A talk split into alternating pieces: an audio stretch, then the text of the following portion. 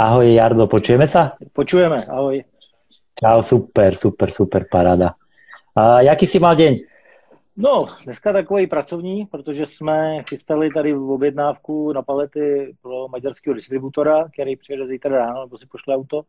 Takže, aby to bylo ráno nachystané, jak jsme to dělali dneska, no a jinak celkem klidnej. Super, super, paráda. A vy ste mali teraz takú tú akciu, 50 tun za 50% zlave, že? Takže tak, to bylo asi, asi veľa práce. Bylo to veľa práce, a, ale jako já jsem to vyhlásil dřív, protože jsem myslel, že do těch mých narozenin, kterým to bylo těm 50 letům, kterým to budou za tři, za tři dny. Takže to asi za těch 16 dnů prodáme, ale prodali jsme to za den a půl, takže to bylo celý takový mnohem rychlejší, než, než jsem čekal, takže a pak byl ten problém to za ty dva týdny vydistribuovat do těch prodejen a, těm lidem, ale v současné chvíli to máme všechno odeslaný, rozvozený, takže 14 dnů byl pernejch, ale teď už je to zase lepší. Super, parada.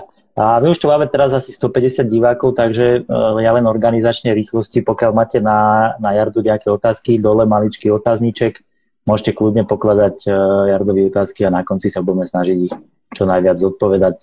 A priznám sa, že máme toho dosť, uh, tie témy, tých tém je dosť. Uh, je to tým, že proste tie roky, ktoré Jardo pôsobí v Kaprarine, proste to je to je niečo neuveriteľné a, a ja myslím, že môžeme začať pomaličky. Čo ty na to? Kľudne. Takže uh, môjim dnešným hostom je človek, ktorého si myslím, že už teraz môžeme všetci volať legenda a nelen česká alebo slovenská, ale podľa mňa aj európska a na, na kapravskej scéne. Je to majiteľ a zakladateľ a značky Jetfish, jeden z prvých výrobcov boilies, čo sa týka Československa, dlhoročný člen Fox týmu. Dámy a páni, milí diváci a posluchači, privítajte v tejto 20. jubilejnej epizóde Jardu Tešinského. Jarda, čau. Ahoj, a zdravím všechny diváky. Tuto akorát Vlasto píše, že vítej v klubu 50 Ještě ne, za tři dny. Ještě pořád ne. Dobre, super. Poďme, poďme trošku na to, tak, eh, tak jak s každým hostom, s ktorým si robím taký profil. Uh, jak si ty vzpomínáš na svoje, na svoje rybárské a kaprárské začiatky? Jako úplně ty první, jako dítě, úplně. když jsem začal. Hmm. Ale to bylo, u nás v rodině nikdo nebyl rybář, jo? takže ty začátky byly takový těžký, protože nikdo to úplně moc nechápal, ale my jsme měli chatu u jednoho chovného rybníku v Jižních Čechách, odkud pocházím, vlastně u Hluboký nad Vltavou, protože jsem se narodil v Českých Budějovicích. No a tam prostě na té chatě byl takový ten bambusový prut s takovým tím kolovrátkem, nebo jak by se to dalo nazvat. No a s tím já jsem vlastně na tom chovním rybníku, kde byly takový ty kapříci, že ty chovný, klasický a brali celkem snadno, tak tam jsem začínal vlastně jako kluk s tím prutem pytlačit a tam je to strašně chytlo, že jsem u toho zůstal a vlastně pak, když mi bylo nějakých těch 8 let, od kdy jsem mohl jako legálně chytat, tak jsem, eh, tak jsem se přihlásil do rybářského kroužku, tenkrát ještě chodil do rybářských kroužků, kde tě učili poznávat ryby, učili tě navazovat, učili tě nahazovat a učili tě rybářský řád, nebylo to jako dneska, že v podstatě přijdeš, uděláš zkoušky a dostaneš to, musel si chodit do toho kroužku a trvalo to několik týdnů a potom, když si udělal ty závěrečné zkoušky, tak si dostal ty rybářské papíry a musel chytat já jsem jako kluk hodně chytal na plavačku, protože to se mi líbilo nejvíc, před ten splávek, že když se hejbal, to bylo takový krásný oproti, oproti tomu, když to tam hodíš na dno a čekáš, ani nevidíš, co se děje pořádně. A pak jsme se teda nějak, když mi bylo nějakých 9-10, přestěhovali do Prahy těch českých Budějovic a tam to bylo trošku horší, protože jsme jenom bydleli v paneláku, ale byl jsem asi 3-4 stanice autobusem od hostivařské přehrady, která byla přímo v Praze, která má zhruba 30 hektarů a tam já jsem začal chodit jako kluk na ty ryby, ale zase chytal jsem většinou pak na ten splávek, na těžko, ale takový v podstatě všechny ryby, nechytal jsem speciálně kapry a co mě hodně bavilo, jezdil jsem tenkrát ještě vlakem, že jo, jako kluk eh, na Beronku, na Sázavu, na splávek chytat, a ty padoustvé, parmy a tyhle ty ryby a to byly takový ty rybářské začátky, než jsem se začal věnovat kapraženě, než jsem potkal v té době, když mi bylo asi 15, tak jsem eh, vlastně tam vedlejšího paneláku poznal chlapy, který jezdili chytat v té době už kapry na Lipno, na kukuřici a vzali mě sebou a to byl zase takový posun, protože oni už na tu dobu chytali pro mě obrovský kapry, jako ty okolo 60, 65, 70 cm a tam já jsem vlastně začal chytat kapry speciálně na kukuřici a pamatuju si ty začátky prostě, když najednou jsem se posunul z těch 40-50 cm ryb na ty 65, 70, jak jsem si myslel, že jsou to prostě obří ryby. A vzpomínám si, že jsme tam vytáhli kapra asi 73 cm, to asi byl největší, který jsem do té doby chytil. A jak jsme nad ním stáli, měli jsme ho položenýho na trávě, protože nebyly tenkrát žádné podložky, a všichni jsme říkali, ale ty vole, pořádně si toho kapra prohlídněte, protože takovou krávu už možná v životě nikdo z nás nechytí. Jo? A byli víš, a doteďka si to pamatuju před ten zážitek, ten emoční z toho kapra 73 cm byl tak silný, že si to i po těch, já nevím, 35 letech pamatuju a bylo to něco úžasného. Takže to byly Super. asi začátky, co se týče takový ty běžný rybařiny, než, než jsem pak začal chytat na bojlís. Väčšinou, väčšinou tí hostia ja keď sa pýtam túto druhú otázku, tak väčšinou tí hostia povedia proste takú tú prvú svoju možno väčšiu rybu. Kedy, kedy sa, Jardo, v tebe zlomilo to a, a si si uvedomil, že by si sa chcel kaprajne a love, lovu kaprov venovať proste celý život, alebo že je to tvoj životný štýl? Hele, to si myslím, že bylo právě na tom Lipně, kde jsem měl takový ty začátky, protože Lipno je obrovská voda, je to v podstatě velký jako Lac Duder, když tam samozřejmě ten rozdíl v těch rybách je obrovský, nejsou tam takové ryby, ale má to skoro 5000 hektarů a je to naprosto úžasná příroda a mě vždycky strašně lákaly ty velké vodní plochy. No, pro mě to bylo takový to tajemství, že čím je ta voda větší, tím víc těch tajemství tam může být a do teďka mám rád prostě velký vodní plochy a strašně mě to baví. No. Těžko říct, kdy se to zlomí, to v tobě prostě najednou to přijde a a zajímají tě ty velké ryby a i když já teda samozřejmě i chytám jinak, vláčím, chodím na feeder, ale to je tak 10% té mojí rybařiny, když se třeba zrovna kapři nechytá jako v zimě úplně, takže chodím třeba i vláčet, ale 90% možná víc je prostě ta kaprařina a ty velké vody, pokud možno, to mám nejradši, prostě ty krásné velké jezera, to je, to je pro mě to nejlepší top, co můžu mít. Super. A kedy, kedy potom pod, s postupom času přišla, přišel lov na bojlis, alebo jak, jak, jak si se dostal k bojlisu? Hele, to bylo někdy kolem roku 88, tenkrát vlastně naši rodiče, já mám ještě sejgru, a naši rodiče se tenkrát dostali ven na nějakou pracovní cestu a my jsme museli se segrou samozřejmě zůstat doma, aby se vrátili, jak to za komunistů bylo. Takže oni tenkrát, myslím, měli nějakou Francii, Anglii a pracovně a přivezli mi nějaký, myslím, dva, tři rybářský časopisy a v tom jednom, který byl asi kapravský, který já už si to přesně nepamatuju, byl popsaný lov na ten bojlík. Byly tam fotky těch krásných kaprů, jo, z toho kasienu, takový ty, co jsem si pak myslel, že já chytnu na tom lipně, takový, co tam chytil Kevin Ellis, ty 35 kg rybu a tak dále. A byl tam právě popsaný lov na bojlík, byly tam fotky a když jsem se na to díval poprvé, tak jsem si říkal, hele, to mi tam chytá nějaký velký korálek jako mimo háček a co bylo v té době zvláštní, to bylo v té době docela běžný, tak se používaly strašně velký háčky na ten lov na bojlís. Jo, takže tam byl třeba háček velikosti 1.0 a u toho byla 14 kulička. Co si pamatuju do teď, že mi to utkvělo v paměti. No a byl tam právě článek o tom, jak se to bojlís vyrábí. Byly tam nějaké recepty, kde byly takové ty věci jako kasein a podobné věci. A já jsem si tenkrát sestavil první takový recept, kde jsem tyhle ty věci, které jsem ani možná v té době nevěděl, co to je, tak jsem je vždycky něčím nahradil. Ne? Takže jsem věděl, že kasein je mlíčná bílkovina, no tak jsem ho nahradil sunarem z lékárny pro děti. Byla tam nějaká sojová mouka, ta se dala koupit už normálně v samoobsluze, byla tam kukuřičná mouka, byla tam krupice, byly tam nějaké esence, nějaké extrakty, ty jsem nesehnal, takže já jsem tenkrát sestavil fakt jednoduchý bojlís, eh, který bylo ze sojovky, z krupice, z kukuřiční mouky, z toho sunaru, a ještě nějakých věcí. Tenkrát jsem do toho dal jahoudovou esenci, jakou trest, co byla z drogerie, se to prodávalo dřív, a červenou barvu na vajíčka, jestli pamatuješ, taková velikonoční, co se prodávalo na velikonoční vajíčka. A z toho jsem udělal to bojlís na to lipno.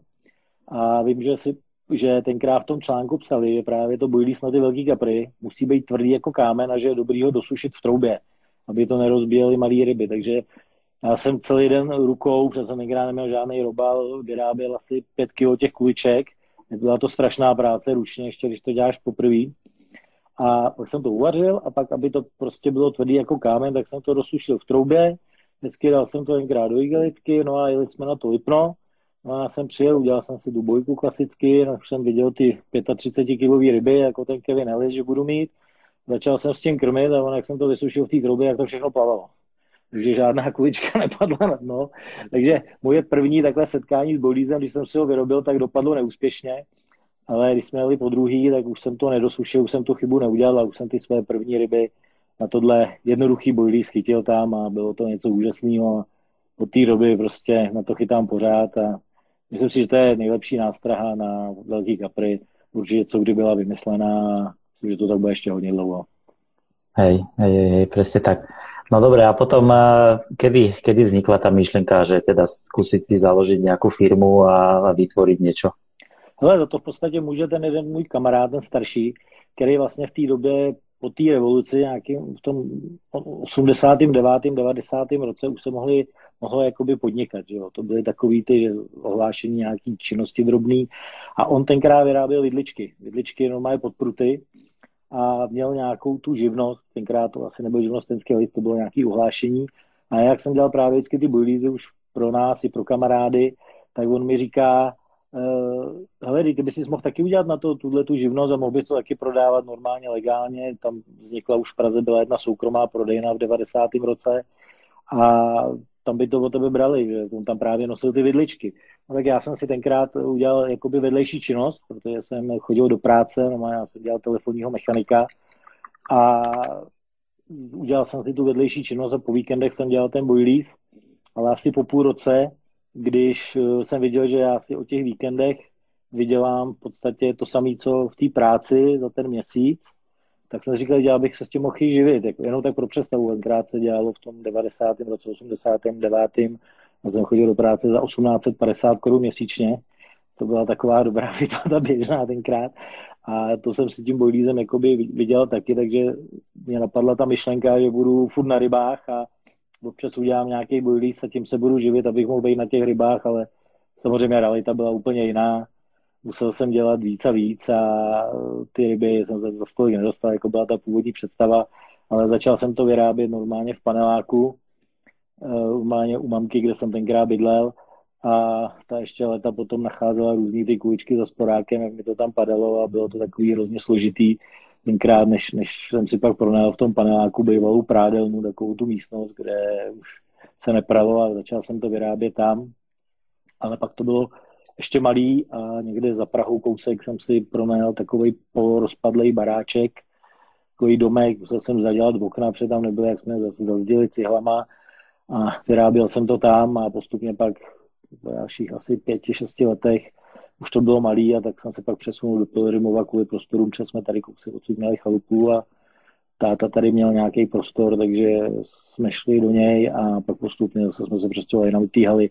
Vlastně tady v té hale, kde jsme teď, už jsme určitě nějakých 22, 23 let asi tak zhruba. Za dlouho. Pěkně. Hmm. Ja si pamätám eh, ešte, neviem teda, či to bolo úplne prvé, ale ešte také staršie logo jetfishu s takou, jak to vyzerá, jako lodička, alebo taká, taká, taká plachetnica, alebo niečo. To si myslelo většina lidí, že to je plachetnice, ale to je průze s plávkem. I aj tak. Hele, to vzniklo tak, jo, protože mě se tenkrát dostal do ruky nějaký švédský dopisní papír, takový žlutý, a na tom byl prostě nakreslený takový krásný bambusový prut v rákosí a u toho byl splávek. Já jsem říkal, že to je krásný logo, to by se mi líbilo udělat. A tenkrát vlastně jedna kamarádka strašně hezky kreslila a já jsem jí řekl, jestli by mi tohle nenakreslila, ona to teda udělala úplně trošku jinak, ale tohle to z toho vzniklo. A vlastně je to průd se splávkem na hladině. A to, to jsme používali strašně dlouho a pak, pak jsme to změnili jenom na logo, ale to je průd se splávkem a kreslila to tenkrát asi 15 letá holka. Mm-hmm, mm-hmm. Super, dobrá historka, super. Já jsem, mně se to úplně podobalo, jak nějaká, nějaká lodička. Ale to říkalo hodně lidí. No. A dobre, Eh, Jardo, pamätáš si aj na také prvé miesta, prvé lokality, kde si, kde si ten boilies použil? Ty si, ty si hovoril, že teda Lipno, ale bolo aj, boli aj nejaké iné miesta? No, ja možno, že, možno, že aj v zahraničí, alebo... V té době ještě ne. Že do zahraničí já jsem začal jezdit vlastně až někdy v roce 98 ale tady v Čechách jsem jezdil hlavně to Lipno, pak Orlík a dokud jsem bydlel v Praze, tak tu hostivařskou přehradu, ale eh, v těchto těch letech Orlík, byl jsem i na Pálavě, tenkrát ještě na sedmice před pětka, kam jezdím teď rád, se stavěla. A, ale bylo to pro mě daleko a zase tenkrát v té době mě nejvíc uchvátilo přírodou právě to Lipno a ten Orlík, protože to jsou nádherný nebo celá ta vltavská kaskáda, takže tam, tam jsem to používal nejčastěji, a jezdil jsem na tyhle ty vody. To sú, to sú také dosť tradičné vody, lebo tú Vltavskú, alebo teda Orlik navštevuješ, tuším, každoročne, ak sa nemýlim. Pála, Pálavu takisto. No, no. takisto som videl teraz, že si bol, tuším, minulý rok na Kasieni, alebo niečo také, že zaspomínať. Tak, to sme boli zaspomínať, no, po letech zase. A pamätáš si, pamätáš si prvú, prvú návštěvu Kasienu? No, dám se dobře. Uh, ještě já ti řeknu, proč to vlastně vzniklo. Jo? Já jsem někdy v roce 98 dostal od Tima Paisleyho asi tři časopisy Cardboard a tak jsem tam těma listoval, že to byly prostě tenkrát jak Bible pro mě, jsem měl krásný články. A tam byl článek od Steva Brixa, právě z Kasienu. No a jsem říkal, já jsem to dostal někdy v březnu, a říkám, že tam musím prostě jet. No tak hned za měsíc už jsem tam jel, tenkrát Felicí ještě, Felicí přívěs na tom laminátovou vodičku a vyrazil jsem na Cassien, tenkrát ještě podle automapy z benzínky, že tenkrát nebyly žádný navigace, žádný Google a ten Cassien byl na té mapě velký asi takhle, jo, když se podíval. Já si pamatuju, že jsem s tou lodí, s tím přívěsem, s tou Felicí zajel do Milána, tam jsem se ztratil. A teď jsem se od tady nemohl vymotat, jako bylo to něco hroznýho. A dorazil jsem na ten Cassien, to si pamatuju, jak kdyby to bylo dneska asi v jednu, ve dvě ráno, byla mlha, přijel jsem do toho západního ramene, kde se dá si k vodě, jak je ta pláž Američana vystoupil jsem z toho auta a teď byla jenom mlha a tma, teď najednou do té se ozvala jízda. Prostě někdo tam měl jízdu na tom jezeře a to bylo něco úžasného, že jsem se nemohl, nemohl dočkat toho rána a abych už mohl jet. A tenkrát uh, jsem obětoval celý den na to, abych to jezero celý projel. Projel ho na lodi, vybil jsem na tu jednu celou baterku a tenkrát ty ryby, což mi říkal ten vlastně Žerár, který tam byl takový starý pán, je tam restaurace, byl to šéf po rybných, a prodával tam povolenky, tak ten mi říkal, že prostě teď je přítření, že budou v západním rameni. Taky všichni rybáři byli v západním rameni. Já si pamatuju, že tam bylo jenom jedno jediné místo volný, takový ještě ve svahu, bylo to nepohodlný i malý prostor, jsem měl na rybaření, ale protože mi tenkrát řekl, abych zůstal v západním rameni, určitě, že tam 90% kaprů najíždí na to tření, tak jsem tam zůstal a opravdu první ráno jsem měl hned záběr a chytil jsem svého kasienského kapra prvního, měl 14,5 kg do teďka si to dobře pamatuju, pak jsem ještě jednu rybu ztratil a pak už jsem celý týden nechyt nic, ale stejně byl to úžasný zážitek a to v podstatě odstartovalo eh, to, že jsem tam pak jezdil leta, jezdil jsem tam třeba třikrát za rok a v různý roční období, hlavně v zimě, kdy se nedalo jinde a ten Kasien je prostě něco úžasného. Kdo tam byl, tak to potvrdí, to je prostě ta atmosféra a to kouzlo je úplně něco fantastického. Áno, presne tak. Ja som pozeral dneska aj to video vlastne, ktoré si spomínal. Tam sa stala taká jedna, ty si tam spomínal takú jednu zaujímavú historku, kedy dostali traja rybári náraz e, záber. Kdo to bol? Čo to bol? Povedz to. Hele, prosím tě, to bylo někdy v roce, to si pamatuju, taky to bylo někdy v roce, myslím si, 99 v zimě v prosinci, si to dobře pamatuju. A vlastně já jsem já jsem, ještě takhle, já řeknu, už předtím jsem se tam právě, když jsem tam měl asi po druhý, tohle bylo až při, při třetí výpravě, tohle to, na co ty narážíš, tak jsem tam jel a vlastně, jak jsem jel, říkám, teď zkusím zimě to severní rameno, tak jsem vyrazil od toho mostu, kde nakládáš ty věci a hned na té vlastně první špici seděl ten člověk, kvůli kterýmu jsem tam jel a to byl Steve Briggs. Jo. A vedle něj byla hned ta třetí špice, asi 300 metrů nebo 200, kolik to je volná, tak já jsem si se tam No a tak jsem si říkal, tak ale když už, když už jsem jel kvůli němu, tak já se za ním zajedu podívat, pozdravit ho a říct mu to, že, že, toto, že, že jsem ten prostě jel na pupu toho jeho článku, že mi to tak nadchlo, tak jsem za ním zajel, on, on tam byl i s Joan, vlastně se svou ženou, tak jsem mu to všechno převyprávěl s mojí angličtinou špatnou. A on z toho byl tak nadšený, že pak zase přijel se podívat za mnou a bylo to úžasné. A pak se stala ještě jedna úžasná věc, která mi vlastně ukázala, jaký ten Steve je člověk, skvělý, protože my jsme tam eh, pak přijeli hned na to v lednu a on tam ještě byl teda, ono to bylo takový, že vždycky já jsem přijel, on už tam byl, Já jsem odjížděl, on tam ještě byl, já jsem přijel za 14 dní, nebo za tři týdny v lednu znova a on tam ještě byl. A když jsem v lednu odjížděl, tak on tam pořád ještě byl, jo. On mi tenkrát říkal, že jezdí na ryby dvakrát za rok, na tři měsíce na jaře a tři měsíce na podzim nebo na zimu. No ale proč o tom mluvím? Stala se taková věc, že oni přes ten nový rok změnili pravidla, že nesmí zavážet. Ale nikomu to neřekli, někde se to nedozvíš, možná někde na těch francouzských stránkách, kde to je francouzsky. No a vlastně ten kamarád, co byl se mnou, tak se normálně udělal bojku asi 200 metrů od břehu nebo kolik a zavážel k ní a to čert nechtěl, samozřejmě hned druhý den přijeli po rybný. Zeptali se ho, jestli je ta bojka jeho, on se přiznal, protože jsme netušili, že se nesmí zavážet. No a oni mu za to sebrali pás a, chtěli, a dali mu pokutu tenkrát 5000 franků. No, to ještě byly franky, nebylo, nebylo, nebyly koruny, což bylo tenkrát strašný peníze. No a my jsme teda tenkrát dali všichni nějak peníze dohromady, ale jsme to vyměnili do směnárny, aby to mohl zaplatit a že mu pak vrátí ten pas, ale oni nám řekli, že nám koruny nevymění, prostě, že koruny ne. No tak já, když jsme jeli zpátky, jak jsem se zase stavil za tím Stevem a on říkal, co se to tam jako dělo, že vás to, jak jsem mu to jako převyprávěl a on mi říká, a říkám, ale koruny nám nevzali, tak nevím, nevím, jak to budeme dělat. A on normálně šáhl do peněženky, vytah libry v té hodnotě, což byla docela velká částka a řekl mi, na libry ti určitě vyměněj a pak mi to někdy dáš, až se uvidíme. A v tu chvíli se vlastně ukázala ta velikost toho Steva, že on člověka, který ho viděl dvakrát v životě, tak se mu takhle snažil pomoct. Nakonec to teda dopadlo dobře, protože já jsem pak na toho Žerára, na toho šéfa porybných udělal smutný oči, omluvil jsem se, že jsme to fakt nevěděli, že bychom to neporušovali a on teda tu pokutu roztrhal, takže z toho by jsem peníze vrátil hned na místě a všechno to dopadlo naštěstí dobře. Super. Tak a teď ještě k tomu, k tomu, k té tvý příhodě. Protože když jsem pak přijel právě další výpravu, tak on tam seděl zase ten Steve Briggs na tom svém místě, na té druhé špici, on tam chytával dost často a tenkrát tam poprvé vytah Tima Paisleyho, který vlastně tam do té doby nebyl a ten se posadil k mostu, na tu známou lavicice u mostu, no a já jsem měl zase volný to své místo, to třetí, já jsem tam jezdil často, to byla ještě doba, kdy na kasionu si set kam si chtěl a nejezdil tam tolik lidí, jo. Já už jsem, když jsem vyjížděl tady s Pelřimu, tak jsem říkal, že bych si chtěl zase sednout na tu spojí špici a většinou mi to vyšlo, že tam nikdo nebyl.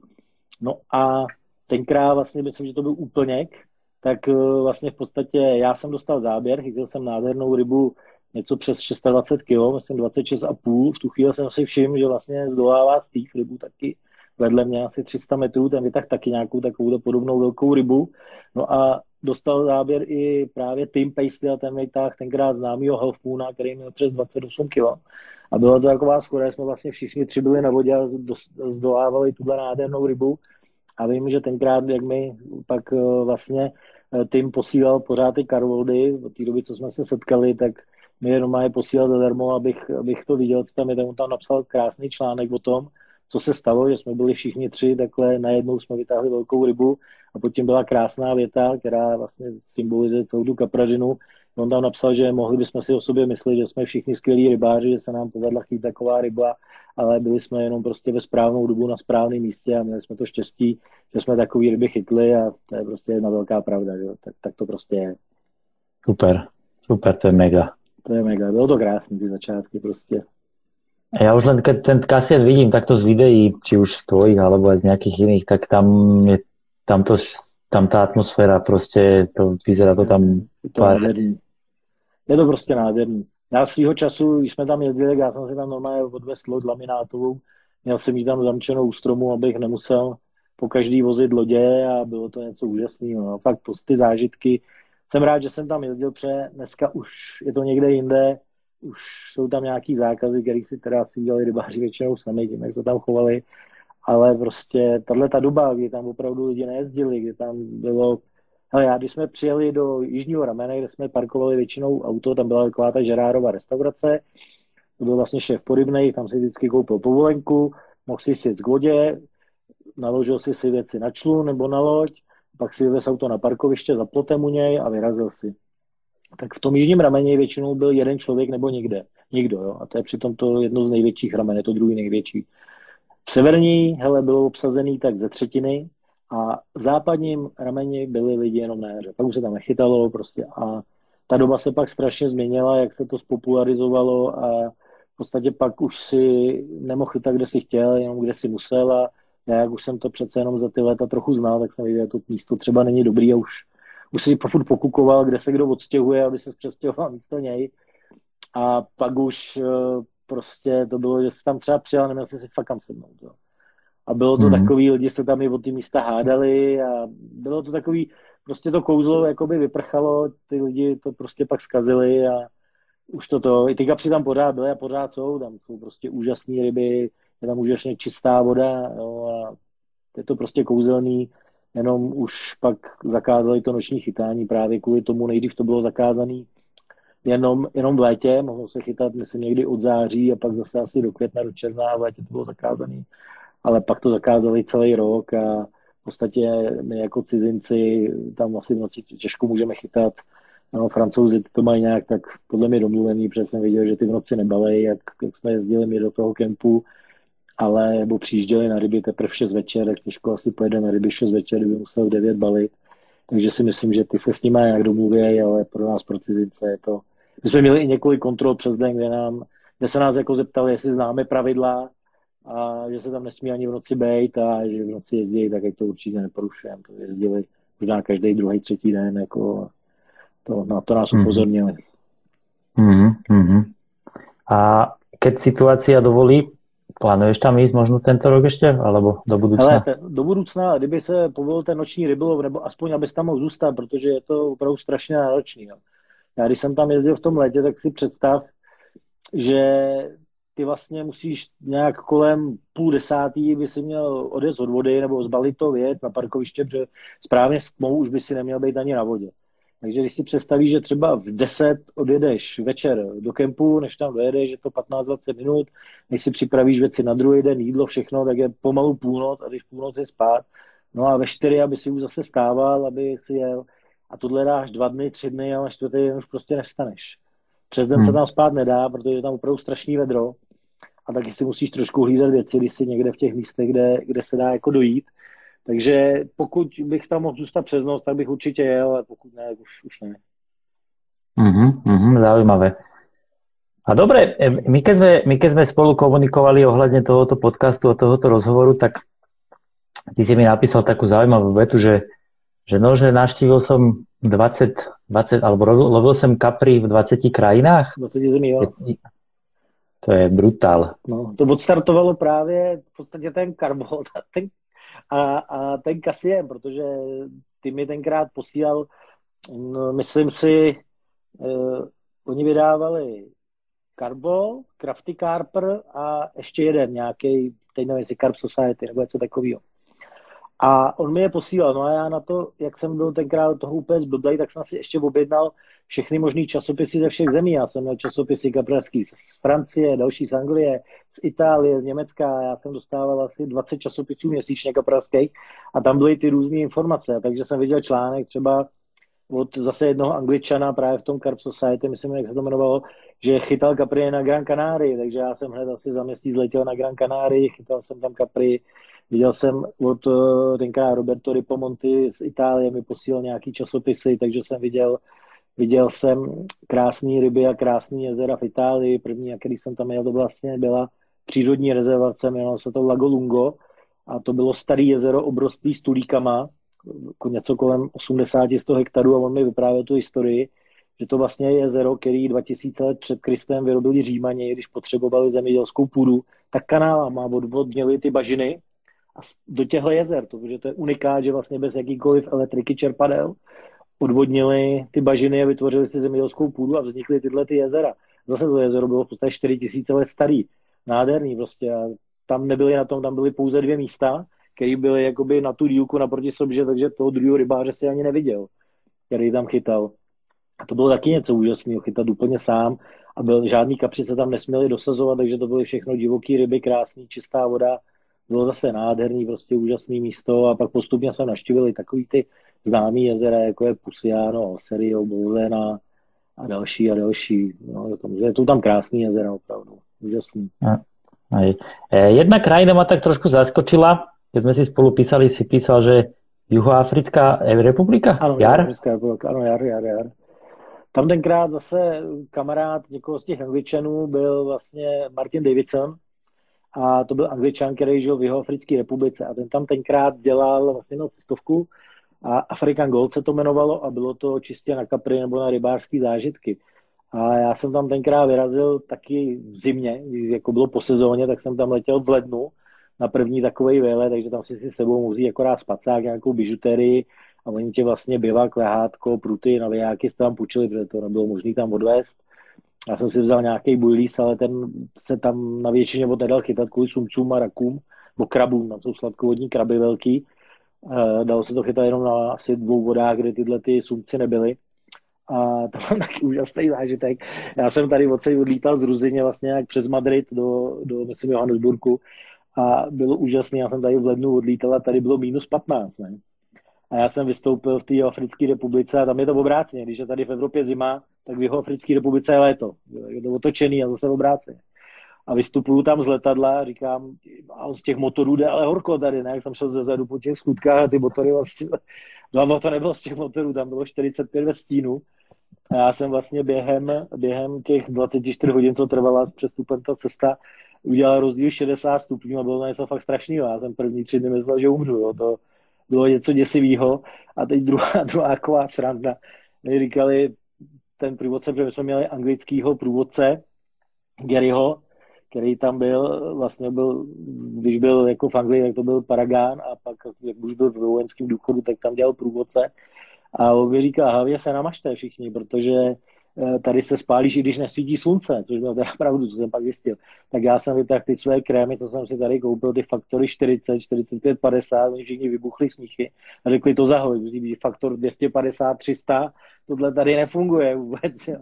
Takže mi dali ty svoje, to se nedalo ani roztírat vůbec, bylo to, bylo to hrozný, ale ještě prostě říct, jeden den opravdu bylo zataženo, nebylo slunce, bylo pod mrakem silný jako na déšť a já jsem se nenamazal a normálně za ten jeden den pod tím rakem jsem se spálil, se mi sloupal, no, sloupali se mi uši, mi to malec uší cáry kůže, i skrz ty mraky jsem se takhle spálil a prostě člověk se tam musí dát pozor na to, na zvířata, že jo, nás upozorňovali, že prostě hadi se schovávají pod podložkou na kapry, že tam v noci vleze, když je teplo a si pak klekneš s tím kaprem, tak tě kousne třeba do kolena a takové věci. Koce jsem tam měl hada v baťohu, to bylo taky zajímavý. My jsme pak letěli na výlet do Zambie a dva dny předtím já jsem, my jsme někam se podívat na nějakou jinou vodu a já jsem si hledal čistý tričko a šel jsem do toho baťohu. A pravděpodobně, nevím, jestli to bylo z toho, ale pak jsme to tak vydedukovali, jsem si na sebe navlík to tričko, jeli jsme a najednou mi naskákali hrozný pupeny po celém těle rudý a já jsem ani nemohl jít pět schodů, bylo to, nemohl, nemohl jsem dechat, říkám si, co to je, já nemám na nic žádnou alergii, ale dobrý, tak pak jsem se z toho dost, nějak dostal, dali mi nějaký prášek tam a bylo to v pohodě, no ale odletěli jsme do té do té Zambie asi na tři dny. A vlastně tam Baťovi jsme odezdali že do letadla, tam to dali do toho zavazadlového prostoru. A když jsme to tam vybalovali, tak jak jsem vybaloval ten baťoch, tak se normálně v, teda v tom baťohu našel asi půlmetrovýho jedovatýho hada, který byl mrtvý, protože ho asi zabilo, jak byl v tom letadle, v tom nákladovém prostoru.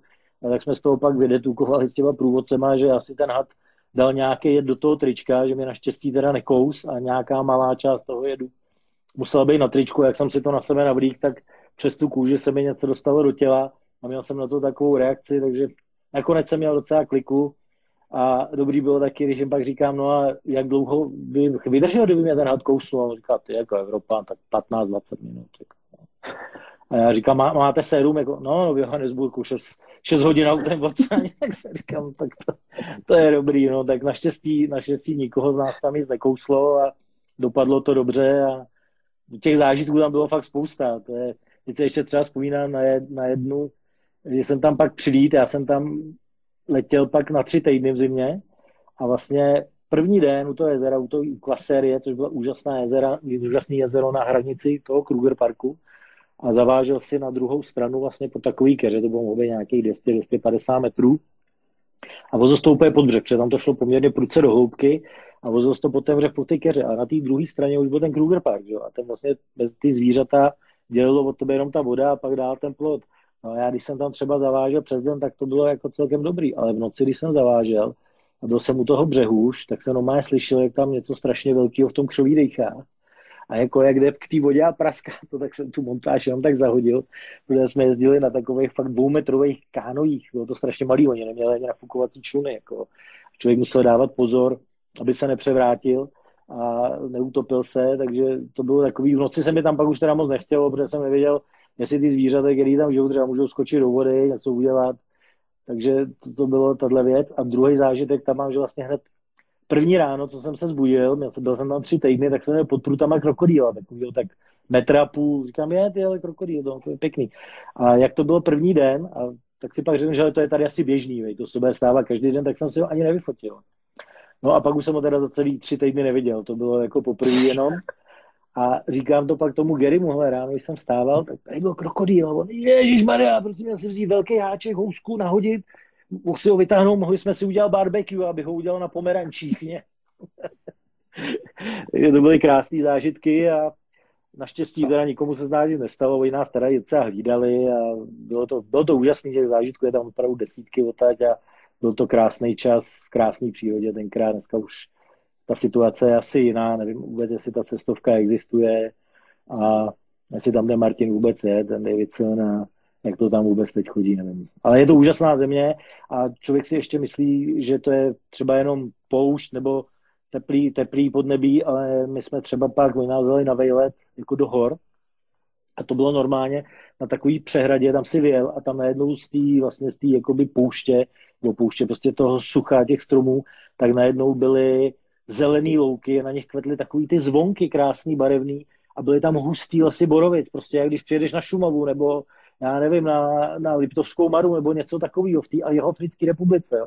Jenomže to bylo prostě vysoko a byla tam prostě taková úplně nádherná příroda. Já jsem do té netušil, že to vůbec v Jihoafrické republice může být. Tohleto. Nádherný, opravdu super. doporučuju každému, kdyby se to ještě dneska dalo. Super, super. A dobre, dáme chvíľku pauzičku v takú organizačnú pre tých, čo prišli neskorej. Strašne veľa ľudí nás zdraví, že to samozrejme, Jardo, takisto aj teba. A dole, pokiaľ máte, pokiaľ máte na Jardu nejaké otázky, dole otázniček, už tam svieti dvacina, takže môžete kľudne otázky pokladať a, a na, konci, na konci sa potom k ním dostaneme. A OK, super. Vráťme sa teraz trošku, trošku naspäť. A každoročne u teba aj vo videách, aj v príspevkoch je vidieť, že navštevuješ Pálavu. Ty navštevuješ Pálavu už len z lode? Hele, teď eh, co, co vlastně se tam nesmí vyvakovat, tak už jenom z lodě. I z toho důvodu, oni jsou tam takový břehy. Já jsem dřív jezdil vlastně pod Pavlov, taky jsem byl ze začátku, jsem byl mladší. Tam jsou jenom ty sypané kameny a tomu říkám zlomnohy, protože je to docela nebezpečný a pro mě už v mém věku na těch kamenech kluských by to bylo nebezpečný a to je jeden důvod. A druhý je, že prostě mě, když to nebere, já se rád stěhuju. Já když můžu, taky tam třeba na tom odlíku z lodě, protože si představ, že jsi na nějakém místě třeba dva dny nebere to, tak podle mě je nejlepší se přestěhovat. A teď, když si víme, že bychom se bali, bavy, bivák, stojan, lehátko, prostě všechno to zase balit, nakládat, skládat to na loď, někam to odvést, tam to zase rozbalovat, tak pro mě je lepší ta loď, protože když se chci v podstatě někam přesunout, tak pouze stáhnu dva pruty, vytáhnu kotvy a jedu. Všechno si v podstatě mm-hmm. vezu sebou, takže z tohohle důvodu uh, jsem si tenkrát postavil tu loď, to už je taky nějakých asi 18 let. A začal jsem hodně jezdit z té lodi, no. takže to je, je to kvůli tomu i těm přesunům a je dobrý, že se takhle dostaneš blíž k rybám. No. Když jsi opravdu potichu, tak se dostaneš na místa, kde se těžko ze břehu dá. Stojí to za to i do klidu na tom odlíku. Třeba to mám, i teď jezdím hlavně kvůli tomu klidu, protože všude je hodně lidí, tak já se někde zakotujem třeba u skal, ve skalách chytám tam kapry na těch hloubkách. Hlavně, hlavně, že tam je klid, že není kolem moc lidí, protože ono, čím víc lidí je pohromě, víš, jak to je, tím víc víc uh, ty ryby se plaší a je prostě lepší, když máš prostor a klid. No. Áno, áno, áno, presne tak. A mne včera do storíčka prišla taká jedna zaujímavá otázka a pýtal sa ju Pepe. Ahoj Adam, skúš sa opýtať Jardu, jak si spomína na lov na Královej a na Šoporňu. Šoporňa. No na Králový, co je shodou okolností na Králový, na Králový, já jsem byl poprvý s tou mojí hodí. A když jsem ji postavil, vlastně první vejlet byl na Královou. Jo, v tom, to máš 18 let, takže to muselo být někdy v roce 2000, ne, z já jsem tam byl ještě totiž předtím. To tenkrát vlastně Palo Kalinaj, co měl krám v Seredi, si myslím, že to má mladý, tak eh, tenkrát eh, mi tam to vzniklo vlastně úplně jinak. Počkej, to bylo tady ke mně na prodejnu do Pelřimova, chodil nakupovat nějaký, teď nevím, jak se jmenoval jménem, a byl, měl se kovárik. A ten mi říkal, že je ze Slovenska ze Seredi a že právě tam Králová, že tam nikdo na kapry nechodí. A to bylo někdy v roce 2000, 2001.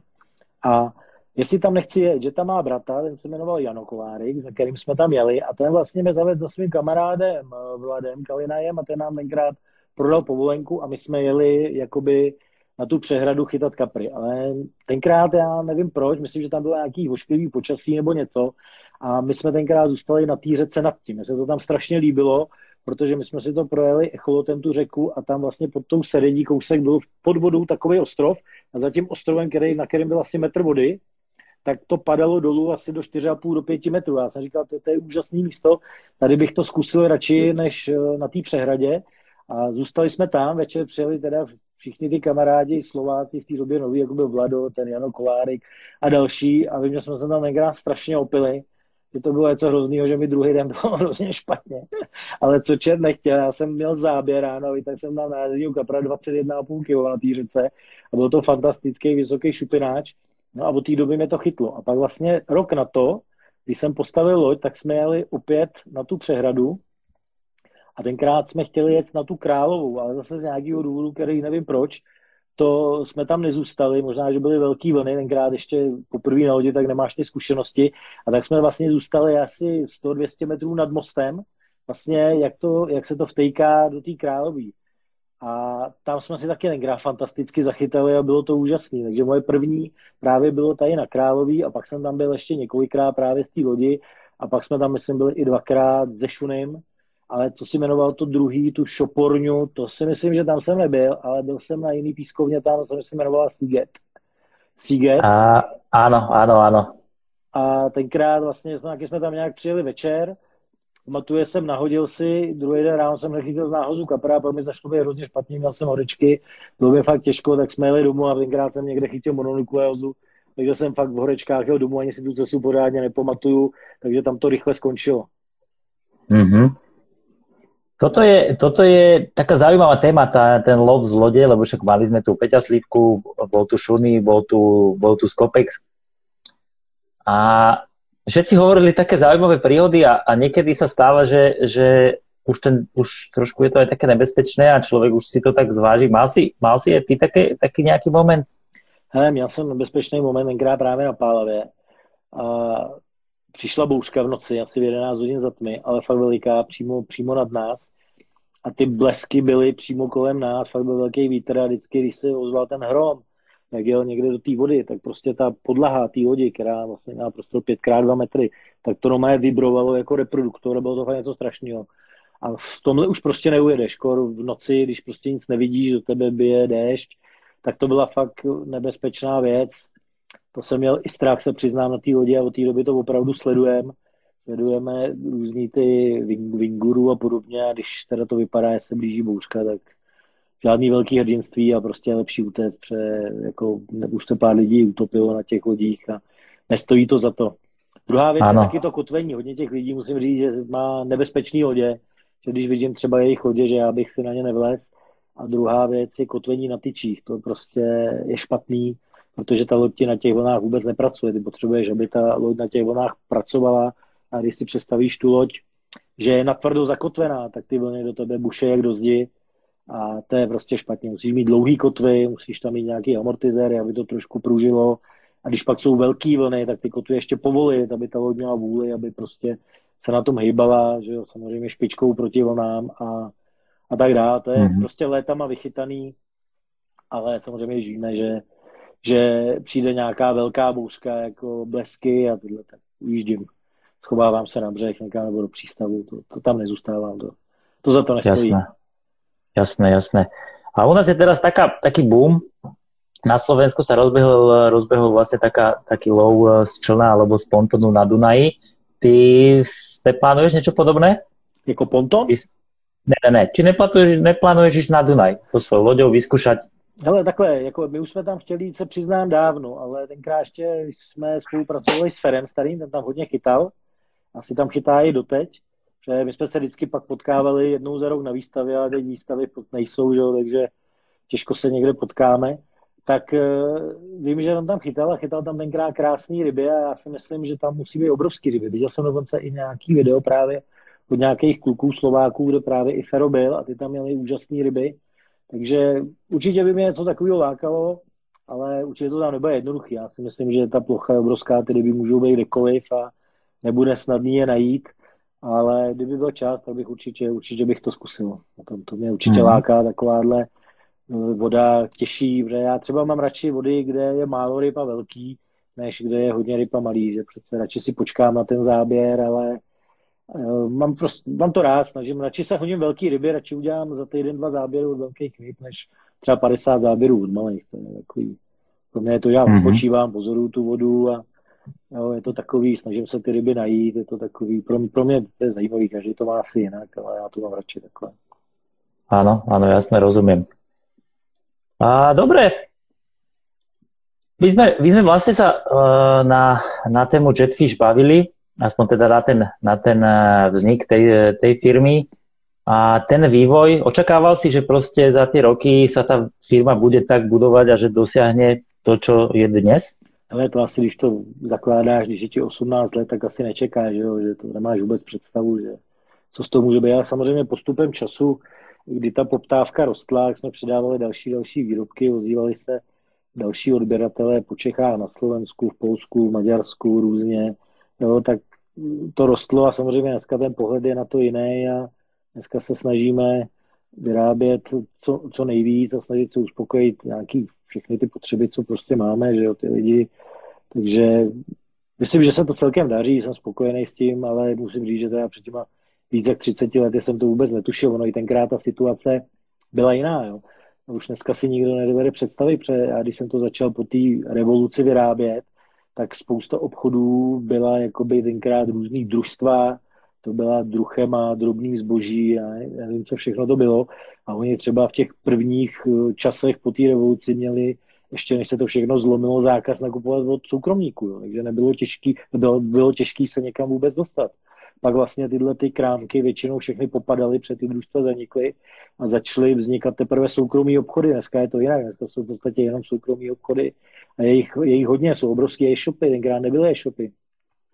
Já tenkrát jsem hodně prodával přes inzeráty eh, v rybářství, protože jiný časopis nebyl a ty objednávky mi chodily rukou psaný na korespondenčních lískách. Jo. To si pamatuju taky jednu věc. To je taky úsměvný.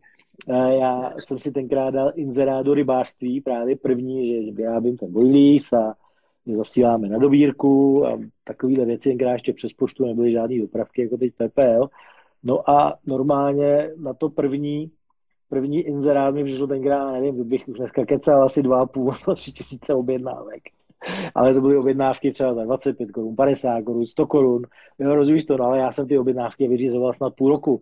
A vůbec se, se divím, že ty lidi si to pak třeba ještě převzali, protože mě to naprosto zaskočilo. Já jsem to vyráběl v tom paneláku a tohle to bylo něco úžasného, protože tenkrát mi ty dopisy, teda ty objednávky na těch korespondenčních lístkách nestrkali do schránky, ale normálně je přinesli v pytli poštovním a já jsem na to koukal jako báze, co se děje. Jo, takže to byl takový úsměvný moment. A ještě v té době já jsem vlastně neměl auto, takže já jsem musel vždycky někoho, někoho kdo má auto, poprosit, aby mi ty balíky na tu poštu odvést. Až teprve za dva roky jsem si koupil první auto Trabanta, už jsem teda mohl jezdit a takhle to všechno jako začalo. Jo. Takže to nebyly, ty začátky nebyly v tomhle vůbec, vůbec jednoduchý. A druhá věc, když jsem někam přijel, tak vlastně v té době ten bojlí strašně málo lidí znalo, protože já jsem někam přijel chytat a na spoustě těch vod jsem chytal na bojlí jako úplně první, protože na mě všichni koukali jak na zjevení, co to je. Jako jo. A tyhle novoty nám tady mladý nezavádějí, to se nikdy nechytne a tady funguje kukuřice a kolínko a podobně, takže tenkrát to takhle bylo a ta doba byla zase v tomhle úžasná. Ta byla, víš, čem byla úplně úžasná, co už dneska nikdo nezažije? Povedz. Že my, jak jsme poznávali ty nové věci, tak jsme se jakoby strašně rychle posouvali nějak dopředu. Dneska není problém koupit esenci. Tenkrát byl. Dneska není problém koupit šňůrku na návazec. Tenkrát byl.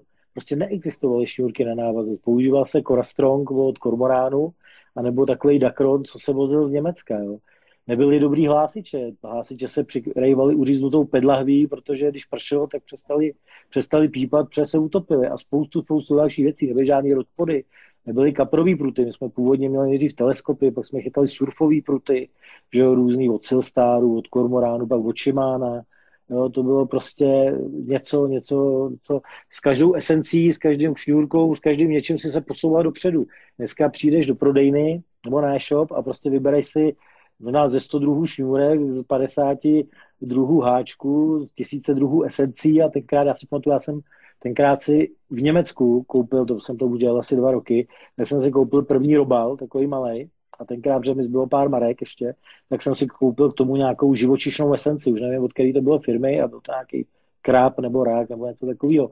A já jsem si ji furt šetřil asi dva roky, až pojedu na nějakou pořádnou vodu, protože jsem si ji nechtěl vyplejtovat na nějakých těch vodách, kde třeba ty velké ryby nejsou. Takže to bylo dneska prostě jdeš a koupíš si, co chceš, tenkrát prostě to nebylo a když přišla nějaká rybařina, tenkrát jakoby západní, třeba Selstá, tak se na to stály fronty, že? To, v tom 90. 91. roce nic tady nebylo. Hej. Minule, minule vás sa pýtal, neviem, či na Instagrame alebo na Facebooku jeden, jeden nejaký, chlá, nejaký chalan, neviem, divák, prečo sa každého pýtam na, na takú tú históriu.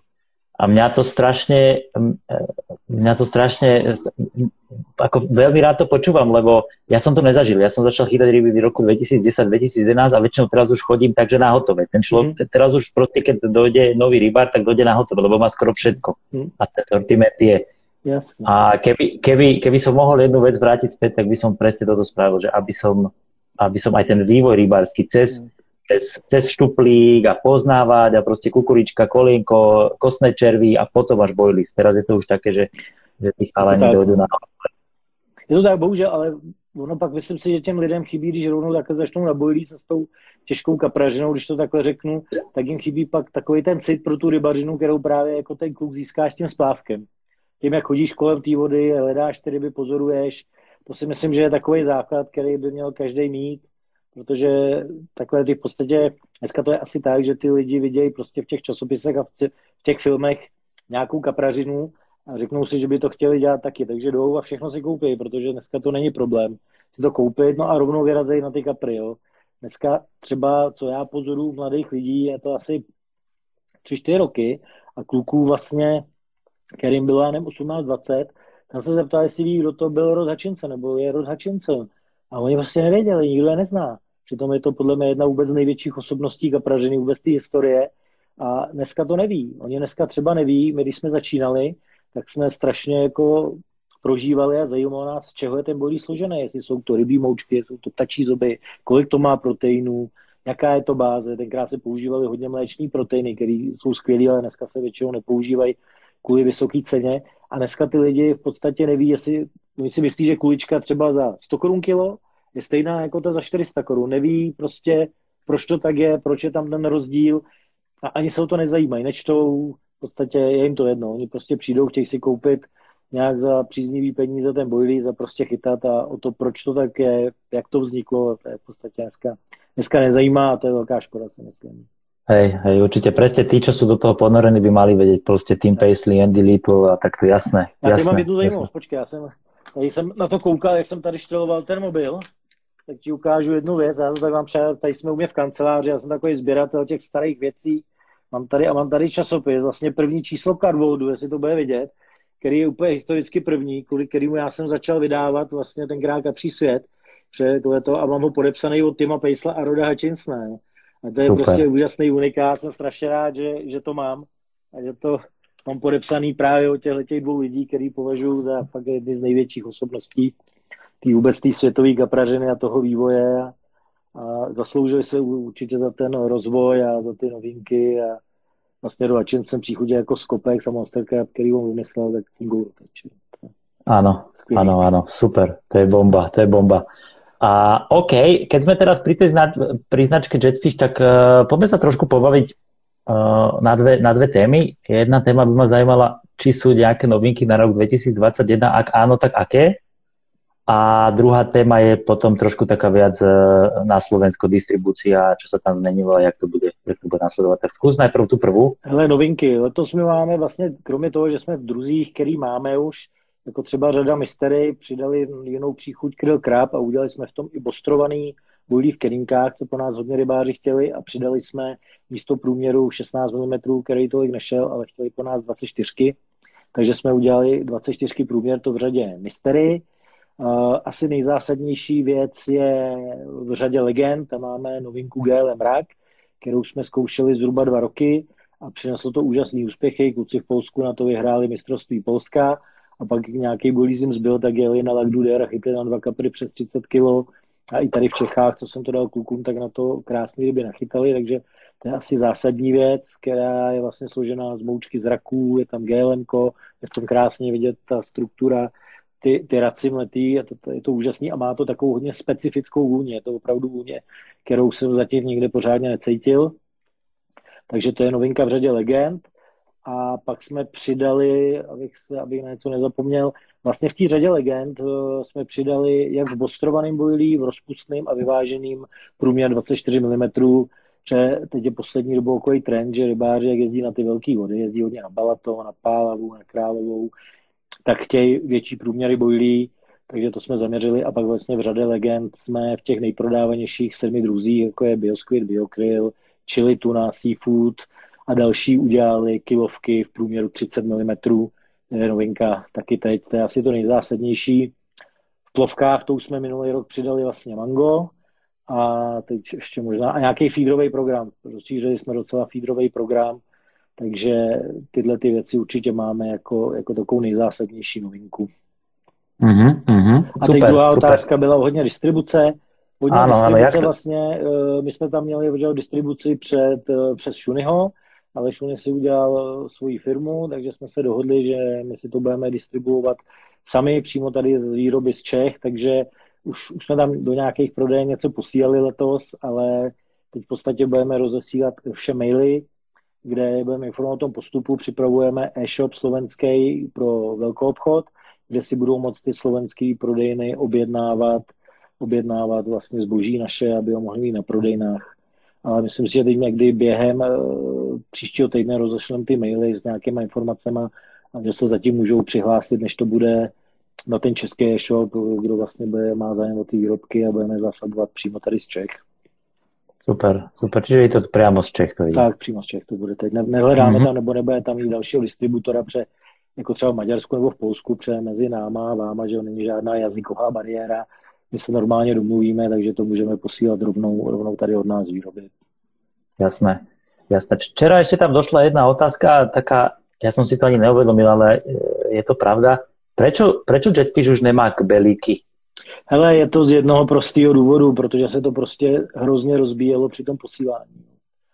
Mm-hmm. Protože my jak hodně vlastně posíláme zboží přes PPLku, a to i do prodejny konečným zákazníkům, tak oni jak s tím docela někdy hůř zacházejí, tak většině jsme někomu posílali nový kbelík, většině jsme posílali rozbitý víčka a pak vlastně jsme posílali rozbitý víčka, tak nám tady třeba několik set kyblíků zůstalo bez víček, jo, takže postupně jsme přešli na sáčky, protože je to jenom kvůli tomu posílání, možná někdy nějakou sérii ve kbelíkách uděláme, ale teď je to čistě z praktických důvodů, protože to bylo, byla hrozná ztrátovost při tom posílání. No, a pak ty lidi mm-hmm. byli třeba i naštvaný, když jsme to balili do takový ty bublinkový folie a bylo to prostě problém, době se to balilo, takže to je jediný důvod. Jasné, jasné, jasné. A ty si už párkrát spomínal magazín Carb World a ja, ja som ti posielal tie naše témy, že keď, na, aké budeme, na aké budeme diskutovať. Ja som si sem dovolil jednu tému pridať a to je kapra a kapší svět. No nejdřív byl kapší svět.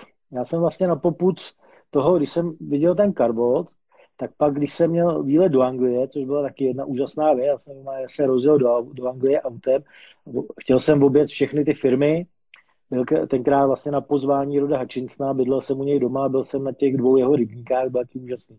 Tímhle člověkem být na, rybě, na rybách a bylo to, bylo to prostě něco skvělého, získal jsem hodně informací, byl jsem asi i hodně zvídavý, protože v jednu chvíli, když už jsem se ptali na nástrahy na krmení, tak už mi řekl, že on prodává krmení a ne výrobní tajemství.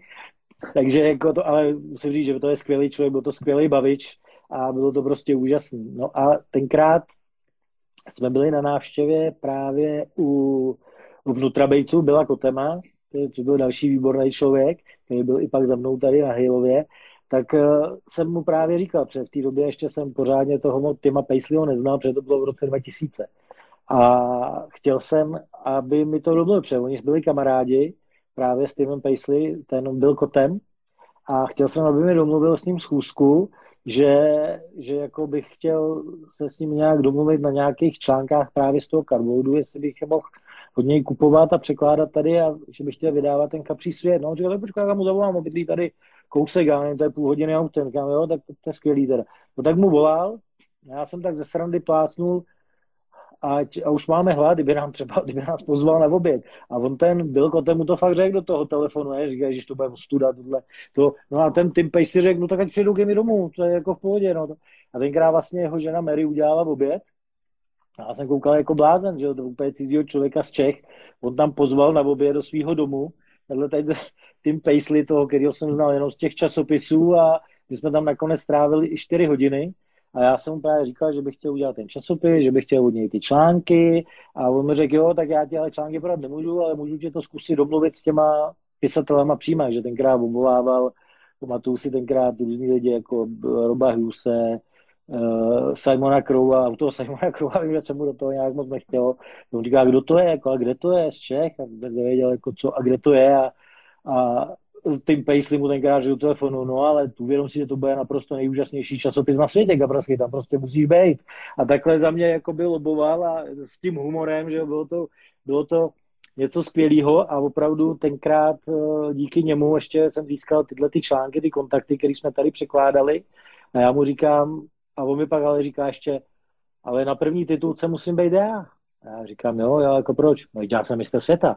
Ale to bylo tenkrát nějak potom, jak oni vyhráli to mistrovství. A říkám, no tak to jo, to je logický. Já myslím, že tenkrát si nejsem jistý, jestli byl na první nebo na druhém, že jsem na první chtěl právě Roda Hutchinsona. A díky tomuhle vlastně já jsem začal vydávat ten časopis, získal jsem tyhle ty články, protože já jsem chtěl jít tou cestou, že budu překládat ty odborné články, ty kvalitní právě, aby ty lidi získali ty informace, což už dneska se tolik nevidí. A tenkrát on mi dohodil právě tyhle ty dopisovatele z té Anglie, který opravdu měli ty zkušenosti a byly to zajímavé články o bojlí, o nutriční hodnotě, o chytání, o návazcích. Tenkrát jsem opravdu získal ty články z celé Evropy a bylo to úžasné. Dělal jsem to, myslím, asi zhruba, ty nechci kecat, 9 let jo, plus mm-hmm. minus a byl to jenom kapří svět. A tenkrát za mnou v té době nějak předtím ještě vzniknul Kapr a to tenkrát vydával Jirka Kroužke, Kroužek, myslím ještě s Jakubem Wagnerem nebo s kým. To podstatě byla konkurence, která vznikla proti nám a tenkrát nějak si myslím, že ten Jakub z toho odešel, nebo přesně už nevím, jak to bylo. A ten Jirka Kroužku přišel jakoby za mnou a chtěl ode mě kupovat nějaký ty články, protože oni měli problém s článkama do toho kapra a já jsem říkal, Jirko, my jsme se znali, protože on se nejezdil ke mně nakupovat jako rybář, tak říkám, ale jako já to prodávat jako nechci, jo. já prostě jsem rád, že je mám, mám nějakou exkluzivitu na to a on mi tenkrát říkal, no tak pojď, eh, já o tebe ten časopis koupím a budeš mi ty články dávat. Já říkám, a já to prodat nechci, jako to, to, to ne, mě to jako baví, když na výdělek časopisy asi si dokáže představit, jaký je to hmm. výdělek, hmm. ještě když ty články a překlady všechny platíš. A on říká, hele, tak co kdybychom se spojili? Ty tam budeš dodávat, protože myslím, že ten Kapr měl tenkrát 100 stran a já, já říkám, on mi říká, tak ty tam budeš dodávat těch svých, protože jsme měli s obálkou 40 stran, takže 36 stran obsahu, jak říká, ty tam budeš dodávat 36 stran toho obsahu a my si uděláme ten zbytek a spojíme se v jeden časopis. Říkám OK, protože tenkrát opravdu ty čísla, když to vyšlo jako šul nul ten měsíc, tak to bylo dobrý, protože samozřejmě ty časopisy, když to bereš, potřebuješ inzerci a když všichni inzerenti jsou v podstatě tvoje konkurenti v té branži, tak těžko nějakou placenou inzerci získáváš. Takže jsem byl docela rád. A spojili jsme ten časopis, nějakou dobu to fungovalo dobře, ale pak různě, z různých důvodů to tam přestalo fungovat a já vlastně krám Jirka Kroužku nabít, jestli toho kapra nechci koupit, že už to dělat nechce.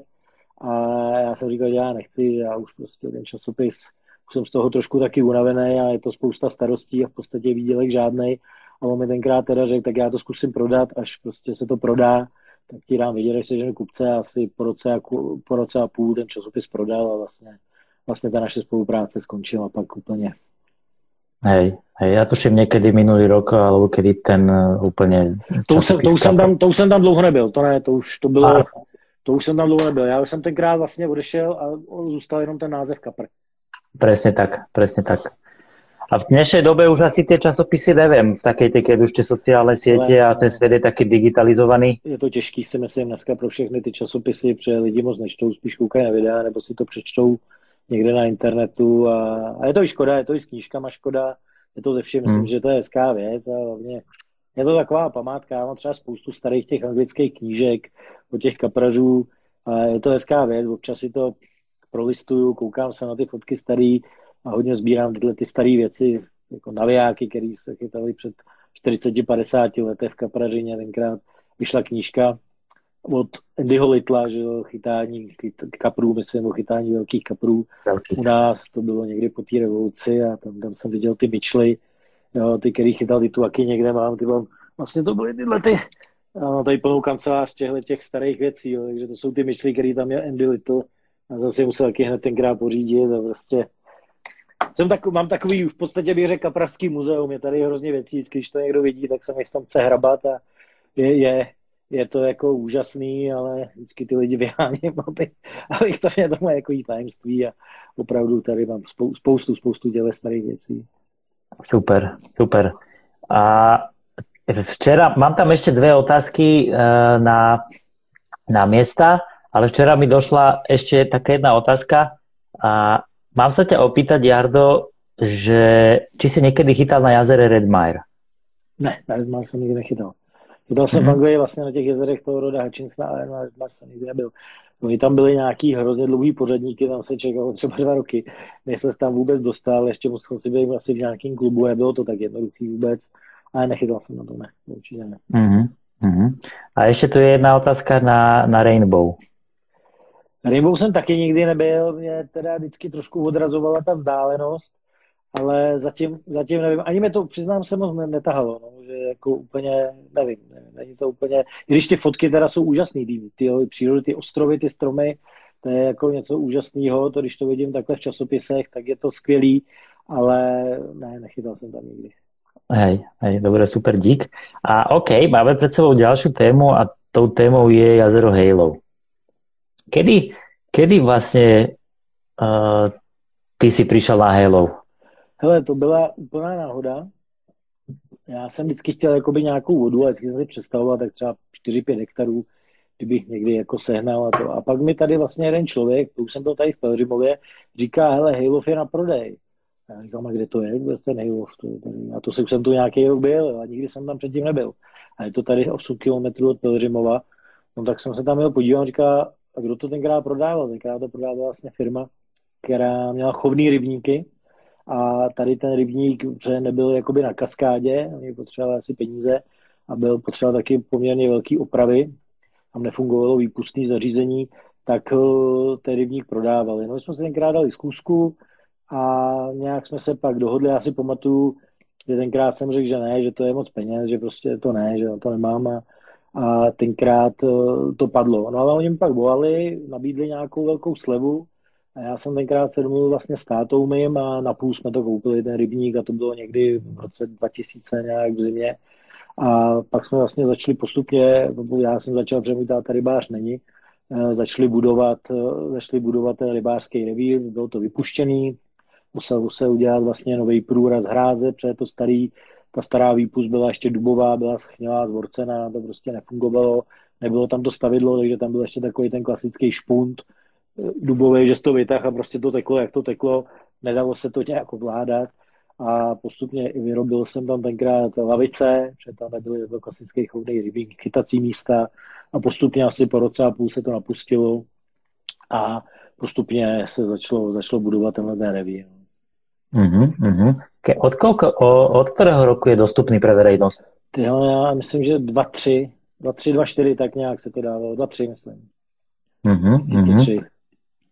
Super, super. A ja som tam, ja som Halo asi 3 alebo 4 krát navštívil, takže aj nejak som, nejaké informácie som si o tom, o tom jazere hľadal, ale ty budeš určitě vědět lepšie. Jaká tam je obsádka? Hele, obsádka teď, jak ty ryby postupně dorůstají, tak vím, že jsme to počítali nějak před rokem. Bylo tam různých asi 70 kaprů, 20 plus, který tam postupně dorostly. Je tam spoustu krásných ryb, okolo 15 až 20 kilo a jsou tam obrovský líně, že jo, až k 80 cm, líně přes 70 se tam dají celkem chytit, ne, nechci říct běžně, ale dají se tam chytit dost. Jsou tam veliký štiky ke 130, co jsme chytali, prostě nádherný, nádherný ryby a tam ty dravce postupně jako dosazu, aby to nějak korigovalo bírou rybu. A dneska, když to vedu podle stavu, kolik jsem tam nasadil, tak tam bude tak kolem tisíce kaprů, si myslím, postupně. Pekne, pekne, pekne. Takisto aj na Hello tu mám dve otázky od divákov. A tá prvá je, že aké, aké miesto si ty myslíš, alebo ktoré miesto je podľa teba najlepšie na lov bez člna, čiže na odhod? Na odhod, jo. Si myslím, že možná desítka. Možná desítka. Hej. Desítka. Si myslím, tam ty ryby hodně najíždějí, třeba i z večera k tomu přítoku a je to v podstatě celý dosažitelný ze břehu z náhozu. Jo, pak i šestka se dá chytat dobře, sedmička, osmička, to jsou místa. I devítka se dá, ale ta devítka, tam ty ryby docela hodně jako spíš projíždějí, než by tam byly. Ale já, kdybych si měl vybrat místo na odhoz, tak uh, bych si vybral asi desítku. Uh-huh, uh-huh. A neviem, či sa, neviem, či, neviem či, či poviem správne, ale tuším dva alebo tri roky, alebo možno štyri bol dozadu bol Halo trošku vypustený, alebo sa nejak, niečo sa, niečo sa tam ne, robilo? No, vlastně my nad tím máme rybník, ještě jeden, hektara půl, kde máme takový ty kapříky malý, kde vlastně se dávají, když nakoupíme kapry, který mají třeba jezdím na výlovy, kde si vybírám kapry třeba kilo, dva, ale vybírám si ty typy řádkáče, plnošupinatý listce a podobně a dávám je nejdřív tam a když trochu povyrostou, tak je dávám do velkého. No a když ten, velký, když ten malý hilo chci slovit, abych ty kapry přendal, tak protože ty hladiny jsou skoro ve stejné úrovni, tak musím o dva metry upustit ten spodní, abych mm-hmm. ten mhm. horní mohl vypustit do něj, protože on by nevytek vlastně do protivodě. Jo? Takže to je jediný důvod, pak se to sloví a pak se to zase zpátky napustí. Takže to bylo, jediné, to bylo v roce 2018 na podzim, kdy vlastně my jsme tenhle chovnej lovili a dávali jsme, tenkrát tam bylo asi 300 kaprů na tom horním, já jsem si jich asi stovku vybral a 200 jsem jich prodal, to jsem dal pryč, protože nechci zase mm-hmm. zbytečně tu vodu přerybňovat, takže, takže jsme tam dali jenom třetinu těch ryb a tak jsem také rozprodal kamarádům, co mají nějaký svoje vody a ty kapři tam budou v pohodě. Hej, hej. Preto sa aj Karpi Magi pýta, že keď teda si, eh, keď teda klesla tá hladina, alebo keď ste teda zlovovali ste eh, malý hejlov, či sa nejak správanie eh, rýb vo veľkom hejlove zmenilo? Či si to nejak neevidoval, že či jazdili niekam in, niekadiaľ inakadiaľ? Když to bylo lebo... myslí? Áno, potom, potom, potom. Keď sa to spra- celé, vieš, keď sa to celé stalo, no, no, tak potom ste ho napustilo zpátky. A zase sa to napustilo, tak či sa nejak zmenilo schovanie ne, rýb, ne. lebo ne? Ne, myslím, myslím si, že vůbec ne, že to je stejný. Dokonce, co je zvláštní věc, vždycky, když tam takhle přesadíme ty nové ryby, které jsou v podstatě oproti těm, co jsou vyhlově neskušený a měli by se snadno chytat, tak oni se nechytají snadno prostě. Mm-hmm. Kdyby si to nějak řekli, nebo jak kdyby prostě si ty zkušenosti nějak předali, ale není to tak, že najednou by se začaly tyhle ty ryby chytat jak o život a prostě ne. Stalo se mi to i moc krát, když jsme to vlastně někdy v roce 2012 lovili, a tenkrát jsme potřebovali opravit nějaký dluže vlastně v požeráku, protože eh, se v podstatě tenkrát nedala regulovat voda a potřebovali jsme udělat nějaké úpravy a vytřídit bílou rybu. Tak jsme to celý slovili a tenkrát vlastně já jsem nakoupil na výlovech spoustu ryb, který jsem tam nasadil. Byly to ryby kolem třeba 3 až 5 kg a tenkrát jsem jich tam dal třeba 350. Jo, různý tyhle ty listce krásný a pak jsme dávali zase ryby třeba, které měly, já nevím, 5 až 8, 9 kg tak taky jsem si říkal, teď to bude hrozný v tom, že tyhle ty 3, 4, 5 kilový ryby budou pořád brát a v podstatě nedají šanci těm velkým, přejít bylo říkám, asi 350 a nestalo se tak. Prostě hrozně zvláštní hmm. věc, jak kdyby si ty zkušenosti předali, že ty původní obsádky tam zůstalo něco kolem 450 ryb a k těm jsem v podstatě dal skoro jednou tolik, že jo, nových. A nebylo to tak, že by se chytali jenom ty nový a ty starý ne vůbec. Je to, je to hmm. zvláštní, a ty ryby vidím, jak se učí, vidím, jak se učí třeba štiky, jak se chytají a pouštějí, jak teď třeba chytáme hodně s kamerama, že koukáme, jak ty ryby na to reagují. Eh, to jsou hrozně zvláštní věci a určitě o tom připravujeme nějaký film o těch dravcích a v podstatě, když pak tu štiku sleduješ, jak na to reaguje, tak ona je úplně stejně opatrná jako ten zkušený kapr. To, že to je dravec, který prostě loví za každou cenu, je to, je to hrozně zvláštní to vidět tohleto, takže není, není, není, to tak, že by ty ryby měnily to chování určitě, když to slovíš a přidáš tam pak nový ryby, nebo to ne. Ne. Áno, áno, áno, áno. A my, ja keď som bol na Helove, teda s kamarátmi som sa viackrát o tom bavil, a vie, sme vypozorovali dosť takú zaujímavú vec, že niektoré ryby sa tam chytajú ročne možno aj 2-3 krát no. a niektoré ryby sa proste chytia raz za 3 roky, dajme to. No, no, no. Čo myslíš ty? Či... Ale nevím, asi je to nějakou tou povahou té ryby. Já se nedokážu nějak vysvětlit. Některé ryby prostě se chytnou přesně, jak ty říkáš, klidně třikrát, čtyřikrát za rok. A pak jsou ryby, ještě co je zvláštní, které se chytnou třeba jednou za pět let, ale oni za těch pět let se pak chytnou třikrát za dva měsíce a pak zase se třeba pět let nechytnou. Jo. To je prostě něco hrozně zvláštního. Jo. Nebo jsou tam ryby, které třeba vyrostly do 15 kg a pak na, a na těch 15 kg se chytali třeba, já nevím, 7-8 let. A byli furt stejný. A pak z ničeho nic zase zašli prostě růst a dneska mají třeba 22-23 kg. Jo. A já jsem tohle právě vyprávěl Steveovi, který tu vlastně byl na rybách asi před rokem, jestli je to možné, jestli zná takový případy, taky třeba někde z Anglie, on říkal, že jo, že prostě to tak je.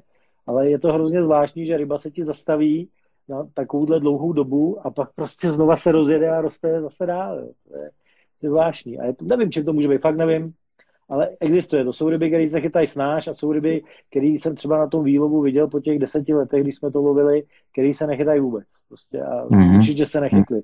A ty ryby jsme tam vrátili znova a znova se nechytají. Prostě myslím si, že tyhle ty ryby asi jsou čistě na přírodní potravě, třeba nežerou bojlí, možná by to chytil na žížalu, nevím, těž, těžko říct.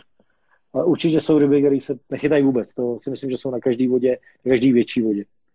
Hej, Hej, hej. Ja som počul pár rokov dozadu takú jednu historku, ale neviem teda, či je pravdivá, ty určite budeš vedieť.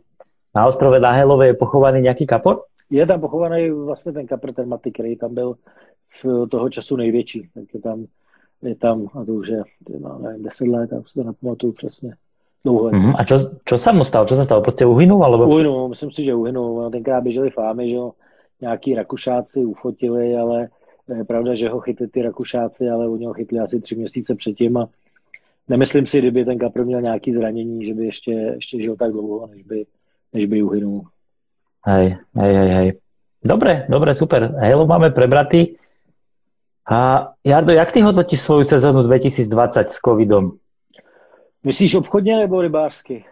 Rybářsky, ale můžeš rybářsky. potom povedať kľudne aj obchodně. Hele, ryba, rybářsky to nebylo nic moc, protože jsem na to neměl čas, protože obchodně uh, to bylo dobrý, protože myslím si, že z toho důvodu, že uh, ty lidi jak nemohli jezdit do zahraničí pořádně a nemohli chodit do hospody, nemohli jezdit na dovolený pořádně, tak zašli víc chodit na ryby a to samozřejmě zvýšilo poptávku po nástrahách, takže my jsme oni vlastně měli obrovský nárůst prodeje toho krmení a já jsem díky tomu se vlastně dostal na ty ryby míň, byl jsem vlastně myslím, že dvakrát tři dny na tom modlíku a jednou čtyři dny, myslím, na Pálavě.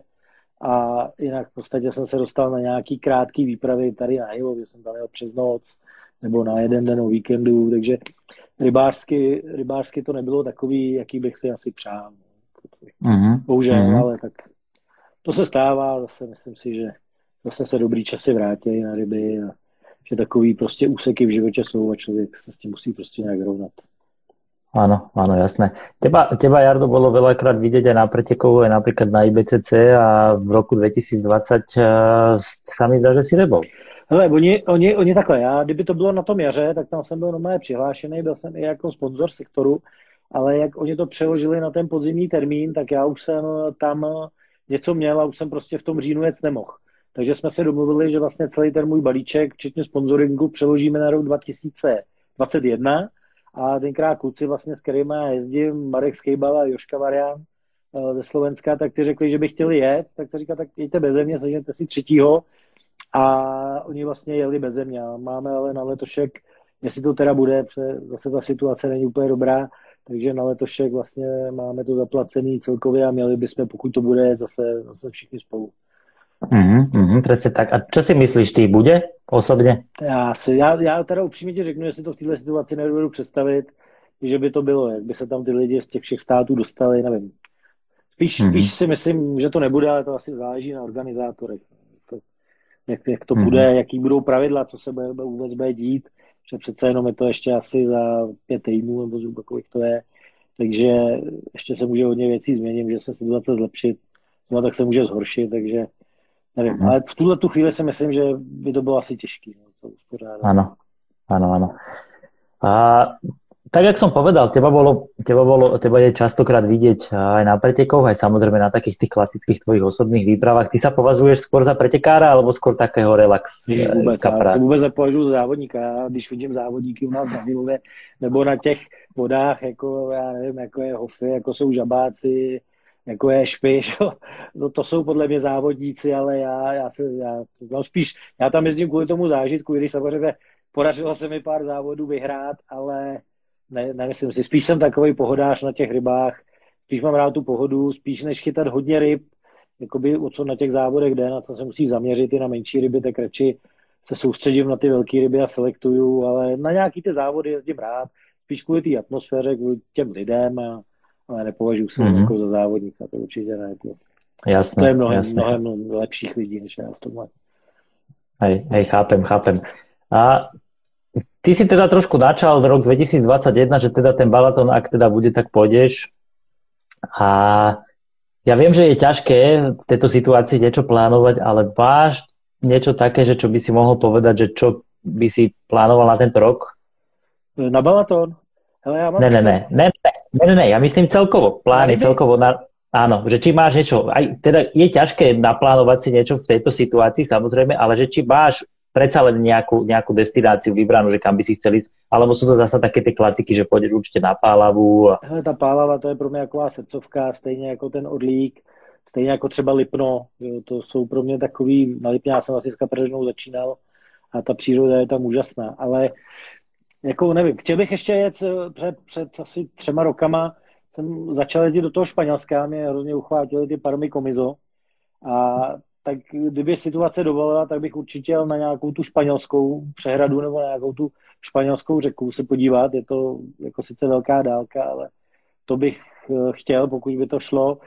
A jinak samozřejmě nějaký ty francouzský jezera, když, když to půjde, když to nepůjde, tak to se to odložím nějaký rok. Nebo jezdil jsem i na Balatu na ryby. To je, se tam teda vždycky na rybách většinou daří, ale pak přijdu na závody a vylostuju místo, kde se nám úplně nedaří. Takže jako my, my, co neumíme, teda jako náš tým, se vždycky dohadujeme, kdo bude losovat. A už jsme se vystřídali úplně všichni a nikdo z nás losovat neumí, protože vždycky losuje něco špatného. Takže uh, spíš vždycky říká, ne, ty půjdeš losovat, ne, ty půjdeš, ty půjdeš, ty to, ne, ne, já zase vylosunu tu největší žumpu, co tam je. A, takže letos, když, když to všechno vyjde, tak s náma pojede Karel Těšina, který se tam chce podívat. Ten s náma ještě nebyl, takže ten bude losovat. Ten to ještě neskazil, tak má šanci losovat na nějaký dobrý místo. Hej, super, super. Dobre. OK, ja myslím, že tie témy, ktoré som ja mal pripravené, tak sme prešli asi všetky. Neviem, či máš ešte niečo také, čo by si rád spomenul? Ne, neviem. Dobre, dobre, tak poďme postupne na tie otázky od, našich, od našich divákov, či už z tých storíčok do včera, alebo aj túto, čo máme vlastne v livestreame. Prvá otázka, ktorá chodí stále či by si vedel poradit ľuďom, jak se vedia dostat do Jetfishu, do Jetfish týmu? Ale to je, to je otázka, kterou fakt dostávám na každý den. Jo, to je hrozně těžký téma. To oni dokonce mi píšou, jako jestli je za to nějaký plát, jo, co pro to mají udělat, jak my vždycky ten tým, my to máme omezený prostě na 40 lidí. 40 lidí je strop, protože i to si myslím, že je docela jako dost, že to je velká skupina oproti ostatním firmám, ale my vždycky, když prostě bereme někoho novýho, protože ty lidi přicházejí, odcházejí jako v každé firmě, prostě normální v životě, tak vždycky prostě vybíráme z lidí, kteří už nějakou dobu ty naše produkty chytají a nějak se s tím prezentují. Normálně si je kupují, chytají, dávají to na Facebook, třeba i něco natočí a prostě z těchto těch lidí pak vždycky vybereme někoho, někoho nového. To je, takže pokud chcete se dostat do týmu, určitě dělejte prostě nějakou práci, jako to dělali ty lidi prostě předtím, že v podstatě všichni ty lidi dneska, co jsou u nás třeba 20 let, tak to byli lidi, kteří byli zákazníci, kteří si to kupovali až po nějakých letech. Třeba když jsem viděl, že to kupují, posílají fotky a mají nějaký úspěchy, tak dostali nějakou nabídku a prostě jsou třeba v Jetfish týmu už 20 let. Takže jde, jde prostě o tu prezentaci a o to, není to tím, že člověk co nám třeba píšou kolikrát lidi, že oni chytají rok, dva kapry a rozpošlou několika firmám, že by chtěli být testéři, jestli bychom je vzali, tak o tom to opravdu není. To prostě musí to být člověk, který má pro ten Jetfish tým nějaký srdce a chce být konkrétně v Jetfish týmu a nechce být tam, kde dostane nejlepší nabídku a aby třeba za rok, když mu někdo nabídne o 10% větší slevu nebo něco, aby zase přebíhal. Takže ne, musí to být někdo, kdo prostě chce být v Jetfish týmu a má proto srdce. Áno, áno, jasné, presne tak chápem. A tuto je ďalšia taká otázka celkom zaujímavá. Či, si náhodou, či náhodou si neuvažoval, alebo do budúcna neuvažuješ, že by si sa možno stal nejakým, nejakým členom SRZ, aby si prostě pomohol nejak legislatíve, alebo, alebo, alebo vy to máte vlastně Český, Český rybářský zväz. Hele, uh, už mi to i kamarádi nabízeli, ale prostě já na to nemám čas, absolutně nemám čas. A ještě dřív, když jsem byl mladší a takovej, věřil jsem na nějaký změny, tak jsem chodil i na schůze, ale takový ty starší rybáři, co tam byli, vždycky mě s těma mýma návrhama zadupali do země. A v podstatě jsem vždycky odcházel psychicky zdeptaný z toho, že ničemu nerozumím, že prostě takhle to tady nechodí a ty kapři se musí zabíjet, protože v chlívku si taky nikdo starý prase nenechá a podobně tak jsem nějak ztratil motivaci, ti můžu říct, a prostě ne, už, už asi ne. Mm-hmm, mm-hmm. OK, super. A Tomáš sa pýtal, jaké sú Jardové skúsenosti a vzpomínky na jezero Bled a jestli někdy chytal na Berounce? Na Berounce jsem chytal jako kluk hodně. To jsem říkal v tom, tam jsem ještě jezdil vlakem, chytal jsem tam na plavačku. Pak když jsem byl starší, jsem tam ještě jezdil na Capri, ale teď už jsem tam opravdu strašně let nebyl, možná 20 let, možná víc to asi víc, možná 25 let víc. A jezero Bled, no to bylo, vlastně poprvé jsem tam jel na ryby, to bylo na Silvestra, když jsme tam jeli vlastně s přítelkyní, se Šárkou, že spojíme rybařinu s dovolenou, uděláme si Silvestra právě na Bledu, tak jsme jeli, přijeli jsme tam večer za tmy a já jsem si ještě stačil v tom jednom hotelu, kde prodávali povolenky, koupit povolenku tenkrát. A druhý den ráno, když jsem, jakoby, jsme se vyrazili nejdřív projít, kde budu chytat, protože jsem tam nikdy předtím nebyl, tak jsem z toho byl úplně v šoku. Já jsem říkal, ty já to asi nedám tady chytat. Protože to je, když si představíš, že by si nahodil ve 4 odpoledne v Kauflandu, jo, co tam bylo prostě lidí. Já to říkám, já to asi nedám, prostě já to psychicky nemám, abych prostě mezi těma lidma chytal. No ale pak teda jsem říkal, že jsem si koupil tu povolenku poměrně drahou na ty tři dny, tak já to prostě musím dát. No a chodil jsem tam chytat, ale když si představíš, že vždycky chceš nahodit, tak musíš počkat, až přestanou chodit lidi kolem tebe, rychle nahodit a nesmíš tam mít moc věcí nikde, protože abys nepřekážel. Takže bylo to pro mě za začátku jako těžký, no, jako zvyknout si na ty lidi, na to prostředí, je to prostě nezvyk pro mě, který na rybách rád vyhledává prostě klid a snaží se vždycky někam zašít, buď na té lodi, nebo prostě někam do přírody, no. A co mm-hmm. pak ještě zvláštní, když tady, když jsme tam byli poprvé na toho Silvestra, tak já jsem žádnou rybu nechytil, ale jeli jsme tam pak na jaře znova, myslím, že jsme tam i točili zrovna film, a tak už jsem ty ryby chytal a vlastně ty, když taháš tu rybu, tak už kolem tebe je třeba 30-50 lidí a koukají na tebe, jo, což je taky hrozný nezvyk. A my tu rybu vytáhneš, vyfotíš se s ní, teď 10 z těch 50 lidí se chce vyfotit taky a teď, když ji pustíš, tak se ozve obrovský potlesk a ty lidi jako tak, je to prostě nezvyk, je to něco, je to, je to něco zvláštního a úplně, úplně bych to asi nevyhledával. Na druhou stranu musím říct, že ty ryby jsou tam teda úžasný, že jako v té hluboké vodě, asi poměrně studený, prostě ty ryby jsou obrovský a krásný a strašně bojovný. Teda. To mě překvapilo, já jsem tam první rybu chytil nějakýho řádkáče, který měl asi 12 kg a myslel jsem si, že tam mám prostě velikou rybu, že si vzal třeba 50 metrů přes brzdu a pak byl opravdu těžký. Ale je to, je to hezká voda, to prostředí je hezký, asi se to dá dobře spojit s rodinou dovolenou, ale je to úplně, je to něco jiného, než třeba já vyhledávám, já mám radši ten klid. Áno, áno, jasné, jasné. Dobre, super. Jan Turek, nejoblíbenější pop-up. Nejoblíbenější pop-up, no. To je jedna. Bros, broskev? Asi broskev. Hej? Asi broskev. No, já používám v podstatě popky broskev, jahoda moruše, ananas, černý pepř a mango teď. Teda bílej pepř a mango teď. Tyhle ty nejvíc. Ale kdybych mm-hmm, si měl vybrat mm-hmm. jednu, třeba na celý rok, tak bych si vzal broskev. Áno.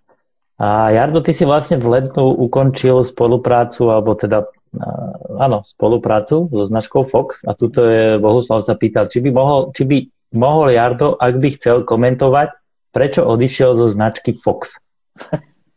Na to se mě spolu už ptalo spoustu lidí, říkali různé teorie, že mi vadilo zboží nebo něco, ne, to nesmysl.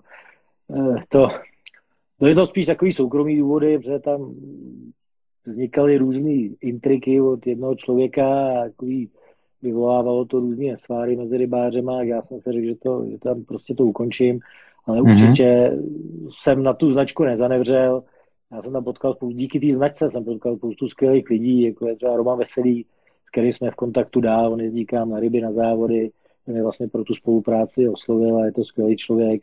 Milana Rosypala, který tam vlastně chytá vláčku za Salmo a Vláďu Hrabala za Feeder, takže já, jako, já jsem rád za tu spolupráci, mě to obohatilo v těchto těch nových lidech, ale prostě tak jak si myslím, že člověk by měl víc své zásady a že by to neměla přebít nějaká nabídka, když tam prostě něco mi nesedí, tak uh, jsem odešel. Ale rozhodně to není, já mám od Foxe spoustu věcí dál. Není to tak, že teď všechno od Foxe prodám a koupím si všechno od někoho jiného, ale zadem že tu značku vůbec ne. Já ty hlásiče třeba od Foxe mám více jak 20 let a určitě budu mít dál a spoustu dalších věcí, takže to není vůbec nic proti značce, nic proti, spíš mi tam neseděly nějaký soukromý věci a proto jsem, jasné. proto jsem skončil. Jasné, jasné. Super, Ale super, Fox, díky. Fox, Fox je pro mě pořád moje srdcovka, určitě bude dál. Super. A Jan Jurek, prečo sa, ne, prečo sa mi niekedy stane, keď si kúpim dve kilovky toho istého boilies, že majú inú farbu? Sú výrobcovia nutení meniť nejakú zložku ne, ne, ne. od dodávateľa? Ne, ne, ne, hele, to je úplně jednoduchá věc, to je prostě napříč všema výrobcema. Jo, na tohle už se ptají lidi strašně dlouho a je to pořád stejný. Pokud používáš prostě, pokud to boilí zbarvíš, třeba jako je naše rada premium, která je složená z takových těch základních surovin, jako soja, kukuřice, pšenice, líšní proteiny, tak ta základová směs je prostě světlá a ty ji obarvíš. Takže ji obarvíš po každý stejně. V pohodě. Ale když používáš přírodní věci, jako je Robin Red, jako je chili, jako je squid moučka, jako je krill moučka, tak ty se v jednotlivém období, jestli jsou vyrobený v létě nebo v zimě, tak prostě mění trošku svoji barvu.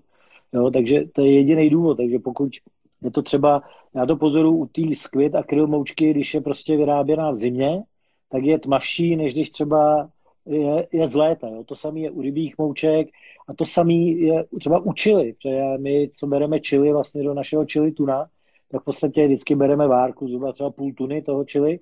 A každá ta várka, když přijde, tak i když je to stejná šarže, má to stejné číslo, má to stejné hodnoty, tak prostě trošku jinak barví. Někdy barví víc, hmm. někdy barví méně.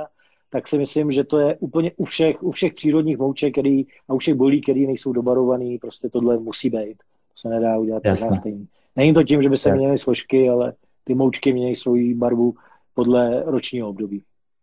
Mhm, mhm, jasné, čo je asi nič zásadné, prostě ta, ne, ta gulička nestráca, takže. Ne, ne, ne, hele, my k tomu dostáváme vždycky ty hodnoty, protože samozřejmě my jsme normálně registrovaný výrobce krmiv na ministerstvu zemědělství, jsme pod normálně dohledem veteriny, takže když, když nám jdou rybí moučky, o živočišní moučky ze zahraničí, tak tomu dostáváš takový certifikát, kde je, kolik to má proteinu, kolik to má tuků, kolik to má různých těch a ty složky se v podstatě nemění, ty hodnoty. Tam je to třeba mm-hmm. o 0,2, 0,5%, takže vidím, že ty hodnoty a ty boučky jsou po každý stejný, jenom můžou mít trošku jiný odstín podle ročního období. Mm-hmm, super, super. Uh, Al Capron, čau Jardo, zkoušel si chytat kapry i u nás v okolí Pelžimova? Mám na mysli třeba stráž nebo rinárak? Ne, tam jsem nechytal, to jsou, tam chodí na mě hodně rybářů. Když jsem přišel do Pelžimova, tak jsem chytal na Trnávce, ale teď už jsem tam taky fakt asi 20 let, nebyl strašně dlouho. A to je vlastně mm-hmm. tady přehrada, kousek asi 20 km, 15 odsaď, ale teď už dlouho ne. Je tam, je tam pro mě hodně lidí a taky si myslím, že ty kapři se tam na těchto vodách nedožijou dlouhého věku. Protože každý bývá chycený jenom jednou. Hej, hej, přesně tak. Tonda, ahoj, chtěl bych se zeptat, jestli Jarda jezdí chytat na Sandberg anebo nějaké jiné české pískovny. Hele, nejezdím, na Sambergu jsem chytal jednou v životě, a to už bude fakt asi 25 let. A nějak nejezdím, nejezdím. Já tady kolem toho labe pro mě to jako upřímně řeknu nejdál. Jo, když si vemu, že třeba uh, Orlík mám 100 km, Pálavu 160 a když bych měl jít někam na ten Samberg nebo tak kolem Labe, tak prostě je to pro mě nejdál a taky tam jezdí na mě docela dost rybářů, takže já, já tam nejezdím. Chytal jsem na Laby někdy už třeba před 20 lety, Jo, a to tam ještě nikdo nechytal, to bylo prostě zvláštní. Já třeba, to jsem ještě normálně kaprisakoval, když jsem si je chtěl vyfotit, tak uh, jsem tam zapomněl vidličku, ke který jsem si přivazoval ten sák, víš, jako na noc. Třeba když jsem chytil rybu v noci, tak za tmy, tak jsem si ji pak ráno vyfotit, jak jsem si tam přivázal. Na tu vidličku jsem tam pak zapomněl a přijel jsem na té rybě za 14 dní na to místo a ta vidlička tam podávala. No, to si myslím, že už se ti dneska nestane, že, že dneska to je tam takových lidí a všude je hodně lidí, že, že, že prostě to už se ti nestane. No. Mm-hmm, mm-hmm. Lukáš sa pýta, nejoblíbenější návazec, šnůrka, háčik?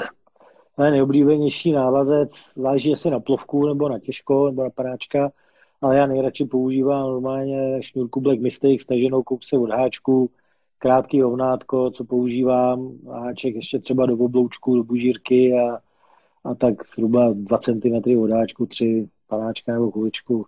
Jednoduchý, ještě ten brok od toho háčku kousek a to je, to je návaz, který funguje, hlavně ostrý háček, samozřejmě jako i ten kulatý používám typ, anebo dřív jsem používal ty SSC sedmičky, dokud je ještě dělali, ale myslím si, že nejdůležitější na háčku je, aby byl ostrý a pevný, to je to nejdůležitější mm-hmm. prostě. Mm-hmm, mm, jasné. A Stanislav, kolik máte největšího kapra? Když má největšího kapra, to bylo z Kasienu, Igra Bernadetta, myslím, že něco přes 31 kg. Mm-hmm, mm-hmm, pěkně. Myslím, že 31, 10, 20, tak nějak. A Martin sa pýta, som zo Slovenska a chcel by som si zachytať na Halo. Čo na to potrebujem? Nemyslím teraz výbavu. Jednoduchý, musí se přihlásit vlastně do našeho klubu, protože my máme evidovaný všechny lidi, aby jsme věděli, že zase, kdyby se tu někdo choval špatně, tak se nepustíme příště, že na prvním místě je pro nás to zdravý ryb, proto máme na 24 hektarů pouze 10 lidí, nepouštíme sem víc lidí, aby přece jenom ty rybáři tak měli soukromí a klid a aby i ty ryby měly trošku klid, protože to mi třeba říkal Steve Brick, když tu byl, říkal, to je úžasná voda, ale proč tady máš tak málo lidí? Tahle voda, kdyby byla v Anglii, tak je 80 chytacích míst tady. No, já říkám, to by, by, by bylo hrozný, prostě ty ryby, rybáři a ryby by neměli klid. No, takže u nás určitě to bude pořád takhle. Takže přihlásit se začal na klubu, platit uh, vlastně ten registrační poplatek je 500 korun, no a pak podle rezervačního kalendáře vybrat si místo podle datumu a poslat e-mailem ten termín a pokud je volný, což vidí v tom rezervačním kalendáři, tak ho zarezervovat, zaplatit si chytání a může přijet. Mm-hmm, super, super. Toto jsme na začátku už hovorili, alebo teda ty si to hovoril, ale spomeňme to ještě raz. Zdravím, chtěl bych se zeptat, co vedlo Jardu k takhle velkoryse nabídce 50 tun za 50%? Já si dám jedno sluchátko, protože se mi asi vybilo. Druhý ještě funguje, zkusíme dobít. Co mě k tomu vedlo? Hele, jednoduchá já jsem to říkal i v tom videu, protože vlastně já letos mám teď vlastně za tři dny ty padesátiny, já jsem přemýšlel, když nejsou ty výstavy, když nejsou ty akce, jak to s těma našima rybářema jako symbolicky oslavit, protože přece jenom tu větší část života se věnuju té rybařině, té kaprařině a vlastně jsme tak nějak spojení s těma rybářema, tak jsem si říkal, uděláme nějaký takový gesto hezký pro ty rybáře, tak když je to 50 let, tak uděláme 50 tu nejprodávanějšího bujdí, což je seafood za 50% ceny pro ty rybáře. A jak jsem ti říkal na začátku, vyhlásil jsem to někdy tu akci, že startujeme 22. února, protože jsem říkal, za těch 16 dnů by se těch 50 tun mohlo prodat do těch mých narozenin a pak to symbolicky si s těma lidma dám tady přes video panáka, poděkuji a to, no akorát to způsobilo hrozný šílenství a prodalo se to za den a půl, a, takže už tady stejně.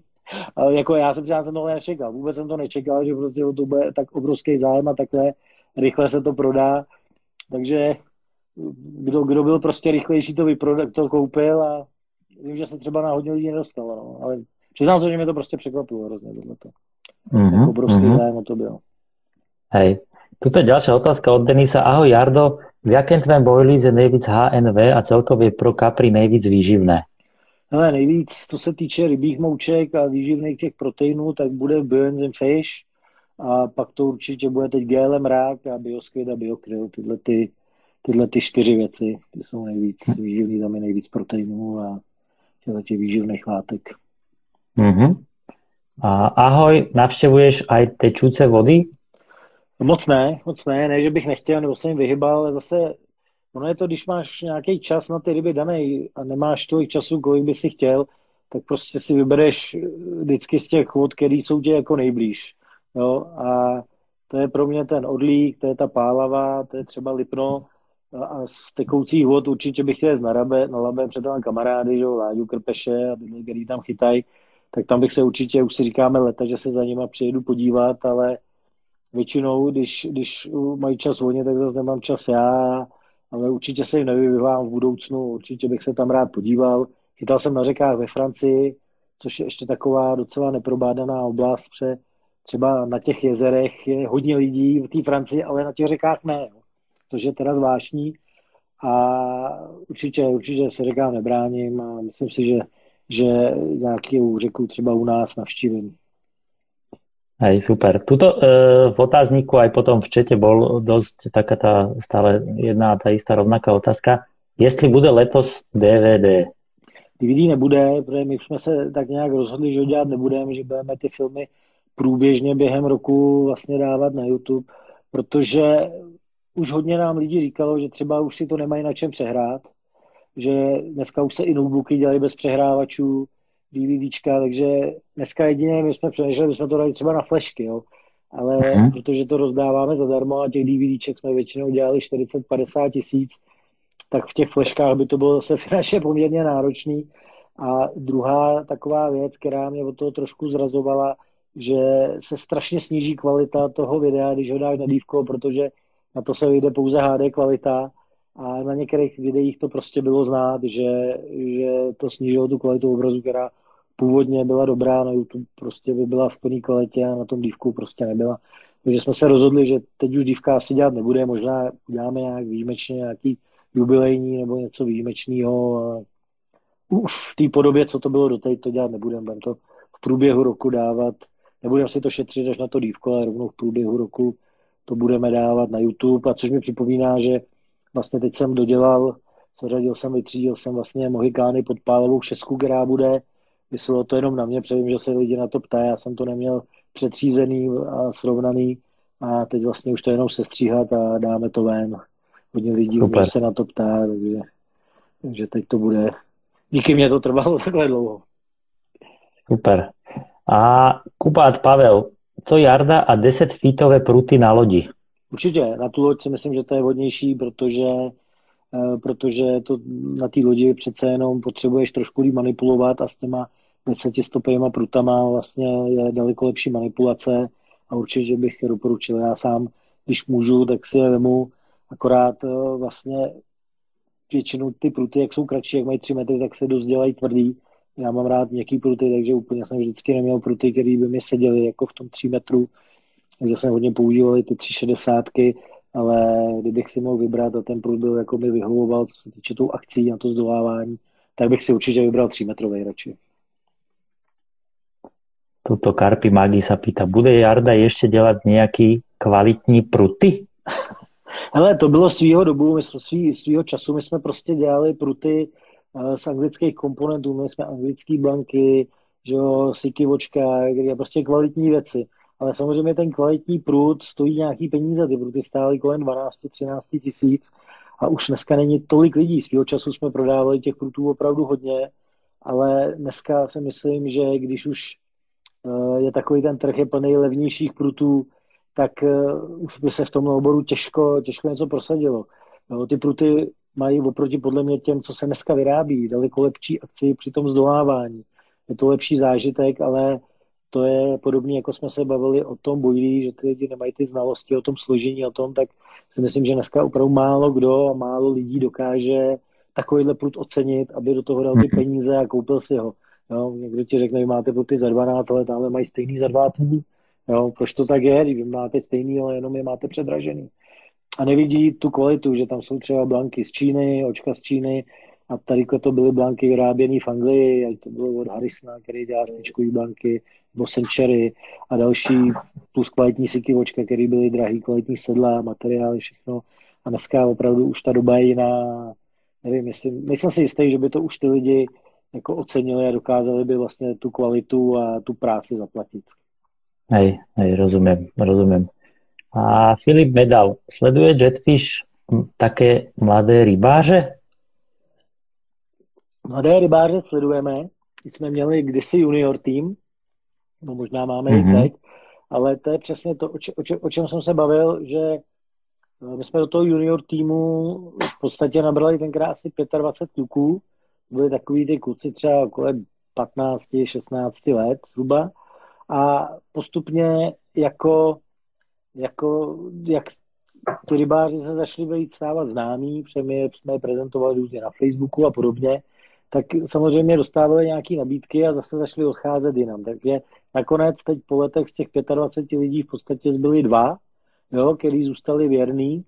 A u těch mladých je trošku tohleto problém, že oni jakoby hledají spíš, než, než, eh, než aby hledali jako nějakou firmu, nějaký tým, kterým by se upíchli, tak prostě vždycky hledají jakoby nejlepší nabídku a snaží se různě přebíhat, to mi trošku na tom vadí, protože když jsme byli mladí a dostali jsme se do nějakého týmu, do nějaké party, tak to prostě jsme to brali, že to je doživotně, že, že prostě je ta B, když se tam dostal, je to jako prestiž a už tam, už tam uh, musíš být jako na pořád a snažíš se pro to dělat. A to mi trošku u těch mladých dneska chybí nějaký takový, že by sami něco vymysleli, sami podnikli mm-hmm. nějaký výlet na ryby, jak jezdila třeba naše generace, jsme se vydávali do zahraničí bez jakýchkoliv znalostí, podle mapy, na místě jsme si zjišťovali věci.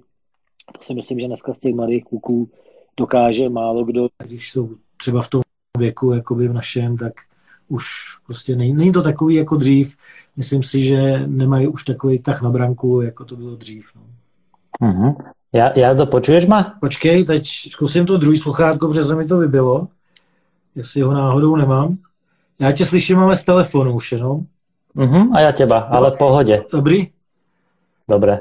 Tak, asi se to vybilo. V pohodě. Tuto je další otázka. Kolik tun boily jetfish za rok vyprodukuje?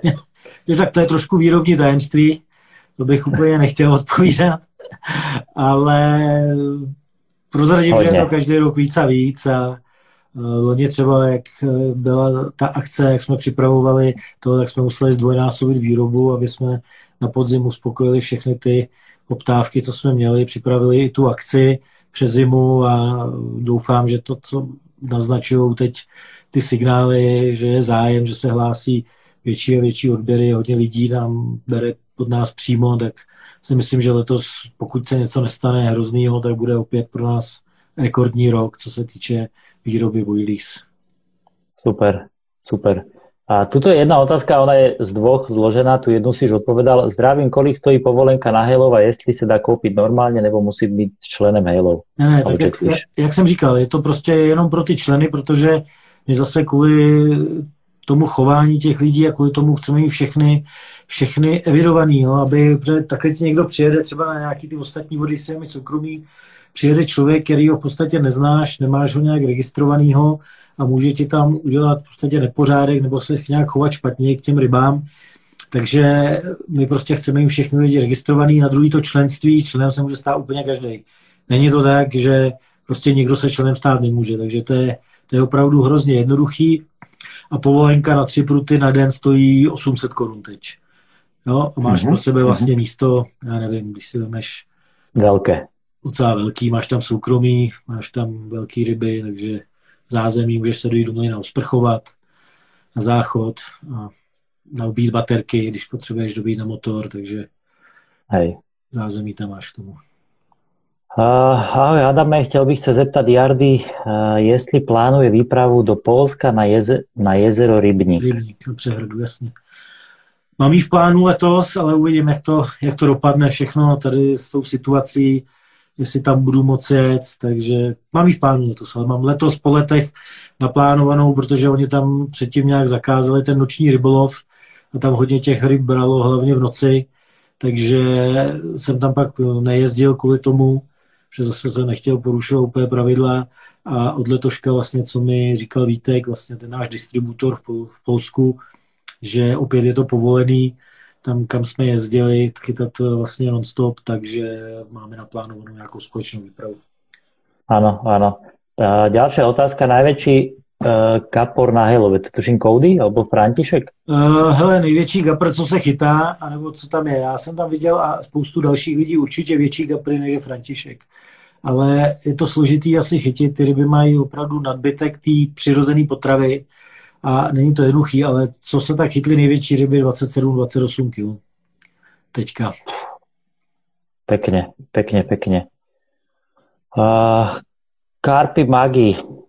Kdo ti stříhá videa? Hele, po každý, po každý někdo jiný, jo. Já, my teď vlastně teď, teď mi to dělá kamarád Honza Kelbl, nebo ještě jeden kluk, ale u těch našich videí vždycky je potřeba si uvědomit, že nejsme profesionální kameramaři ani stříhači, že to prostě točíme tak, jak to na rybách je. Když se to, když se to povedlo, když se to nepovede, ta výprava, tak ji prostě natočíme tak, že nebyla úplně úspěšná, takže ty lidi to musí brát tam, že to prostě točíme jako amatérsky, amatérsky to stříháme, děláme to tak, jak to umíme, nejsme Korda, že jo, nejsme Fox, nejsme Neš a ani nechceme, protože uh, nechceme někoho kopírovat v těch videích, ale prostě chceme to točit tak, jak to cítíme my a buď se to někomu líbí nebo ne a doufám, že podle ohlasů se to lidem líbí a říkám, i když natočíme Mohikány pod Pálavou a na té výpravě chytneme jednoho kapra, tak z toho prostě bude film s jedním kaprem. No. Bude to tak, jo. Vždycky, vždycky je to prostě ta realita. A teď se to asi chytlo. Mhm. Už zase ne vždycky to bude prostě tak, jak je to reálný a musí to brát, že prostě to děláme jako hobby, jako koníček, jako amatéři a nejsme profesionálové, co se týče natáčení a stříhání. Jasné, jasné, přesně tak. Vláďa Krpeš, tak kdy přijedeš, Hvězdo? Hele, Hvězdo, no, až mi řekneš, že berou ryby, tak přijedu, experte. Máme jaký přezdívky v týmu a děje expert, jo, takže určitě, určitě bych přijel rád, ale říkám, toho času je, já kdybych mohl jezdit na ryby, jak si přeju, tak je to fantastický, ale když prostě máš firmu a záleží ti na tom, aby všechno fungovalo, tak nemůžeš prostě s klidným svědomím odjet a nechat to být, že to nějak dopadne, takže to nejde, prostě musíš, musíš eh, prostě makat a na ryby jezdit, když prostě máš čas. Hej, hej, hej, hej. Tuto Majo Brezovský akurát píše, že hello, najkrajšia voda, na ktorej som kedy chytal. Zdravím Maja, ahoj, ahoj. Davy Majo taky jeden. Majo to je zrovna jeden z těch závodníků, který se považuje za závodník. Já ho taky považuji za dobrýho závodníka a vím, že jezdí na všechny závody vždycky s Ofim tady k nám a zase se těším, až se bude Majo hecovat. Tak.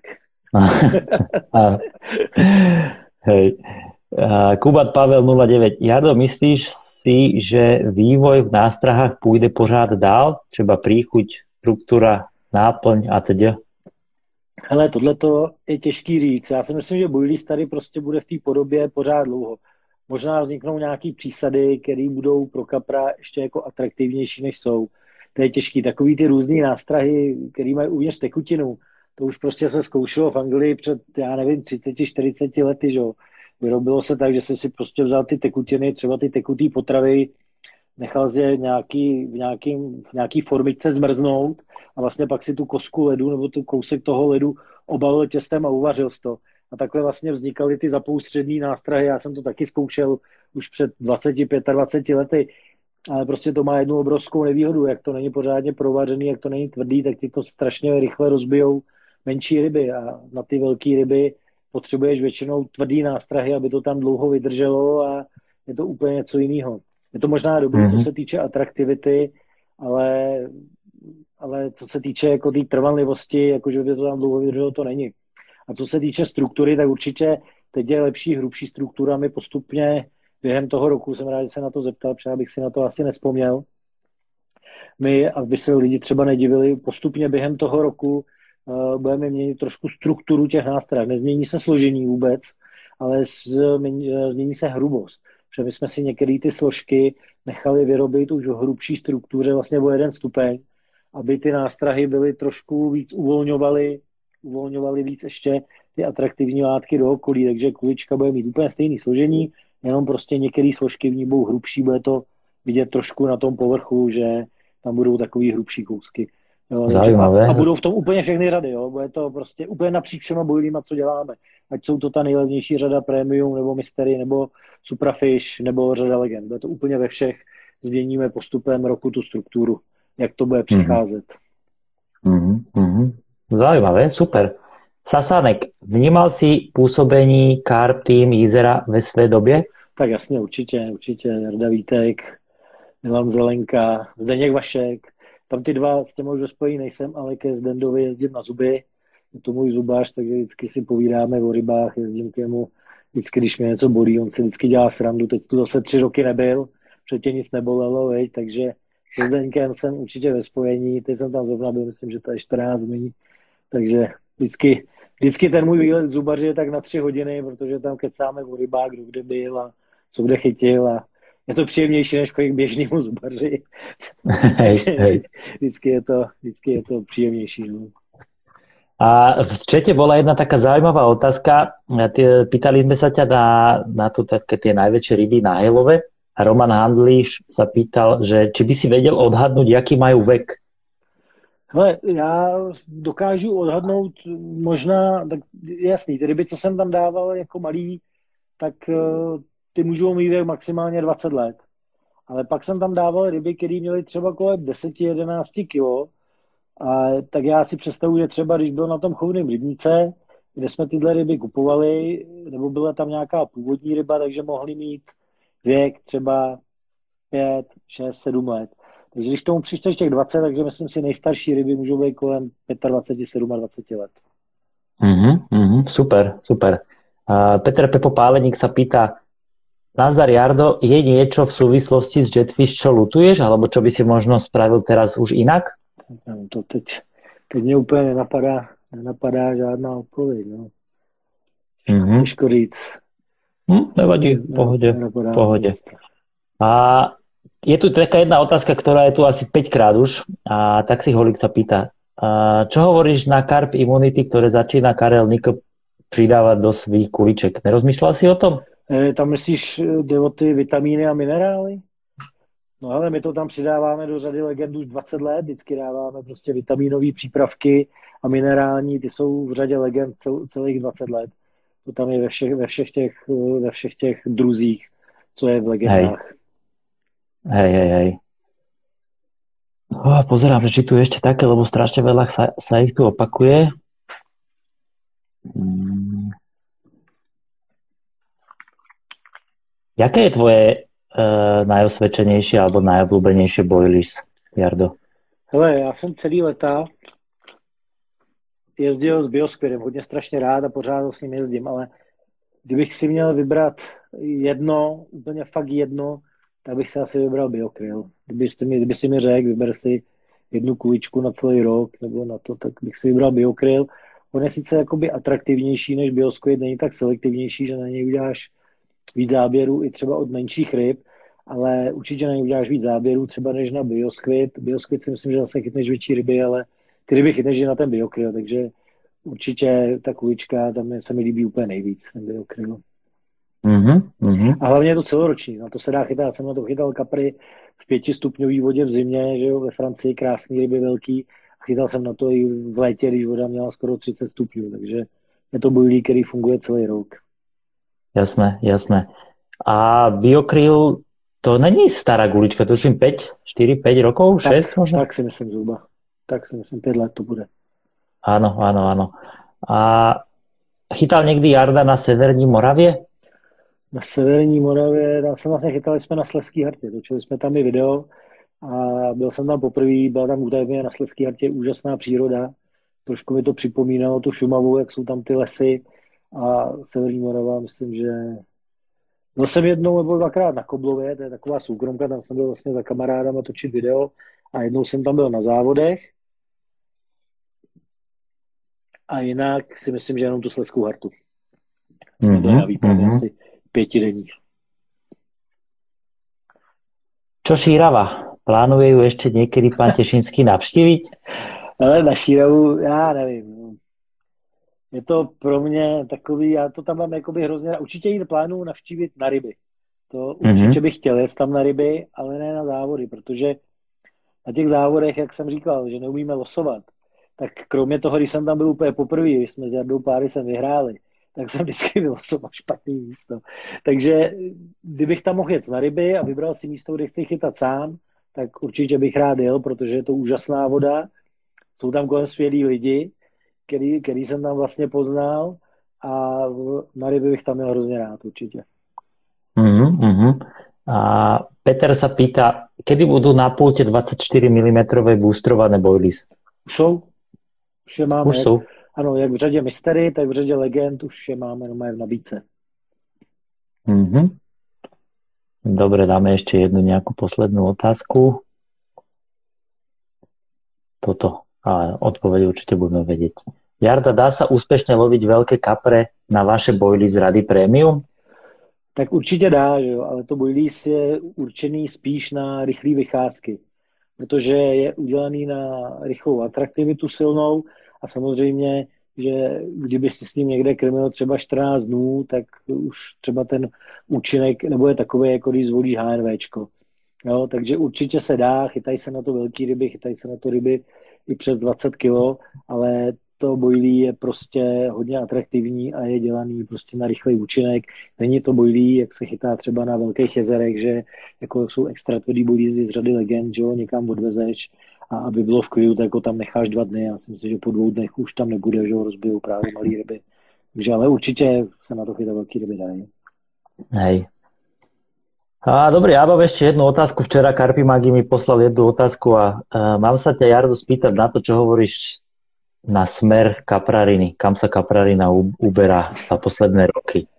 No, uberá se. No, je to takový někdy trošku smutný pohled, že uh, mě třeba na tom nejvíc mrzí to, že ty rybáři se o to nezajímají. Víš, jak jsme se bavili o těch kuličkách, že se nezajímají o to složení, že nerozeznají, proč tahle kulička stojí 60 korun, tahle ta stojí 300 korun, nebo prostě, že tu kvalitu vystřídala taková ta kvantita, co mě třeba vadí, nebo vadí, mrzí mě na mladých lidech, já když si vemu, tím možná píchnu trošku do vosího nízda, když si vemu, jaký my jsme byli, když nám bylo 20, tak uh, první vždycky, já když jsem byl dítě, někam jsem přišel s rodičema, nepozdravil jsem, tak jsem dostal facku a ty neumí zdravit, nebo co dneska ty mladí rybáři, i co mi píšou, jo, tak prostě neumí napsat aspoň ahoj nebo dobrý den, ale prostě rovnou píšou nějaký své dotazy nebo požadavky. Myslím si, že to je škoda, že to je asi otázka výchovy. A co mi trošku přijde divný, že jim chybí i pokora, protože kolikrát po roce, když chytnou nějakou jednu, dvě větší ryby, tak hrozně vyrostou a pak jsou třeba i silní drzí na sociálních sítích a to si myslím, že je takový nešvartý doby, přitom uh, si ani neuvědomují, že vlastně tímhle vším škodí hej víc sami sobě, jo, mm-hmm. že spíš kdyby měli nějakou pokoru, dívali se odle, okolo sebe, snažili se o tom zjistit co nejvíc a jak se říká těm starším, co něco umějí koukat na ruce hlavně a, a být trošku pokorný, že by, že by to bylo podstatně lepší pro ně, no, i pro všechny, pro tu kapražinu. Hej, hej, hej, toto si povedal veľmi, veľmi dobre. OK, a ešte predsa len jedna otázka. Tu posledné podcasty dávam vždy. Jaký máš ty, Jardo, názor na, na očkovanie? Ty, ale já se přiznám, že nevím. Na to ještě nemám vyhraněný názor. Nevím, spíš zatím vyčkávám, co bude. No. Je to, já za sebe třeba mi přijde, že na ten vývoj té vakcíny byl krátký čas, možná jsem alien, nejsem doktor, jo, takže nevím, nemůžu, ale zatím, zatím spíš vyčkávám, co a jak bude, přesně ještě jsem ve věkové kategorii, která, která prostě ještě nemá nějak nárok na to očkování, takže nevím, sám nemůžu ti říct, jestli pro nebo proti, nevím. Tak nevím. Mm-hmm. Dobre, OK. Možná, okay, že okay. to dopadne tak, že budeme muset být očkovaní všichni, aby jsme mohli vůbec někam jezdit, ale těžko říct, asi asi se rozhodnu podle nějakého vývoje, možná se s někým poradím, kdo tomu rozumí, ale zatím na to vyhraněný názor nemám. Super, dobre.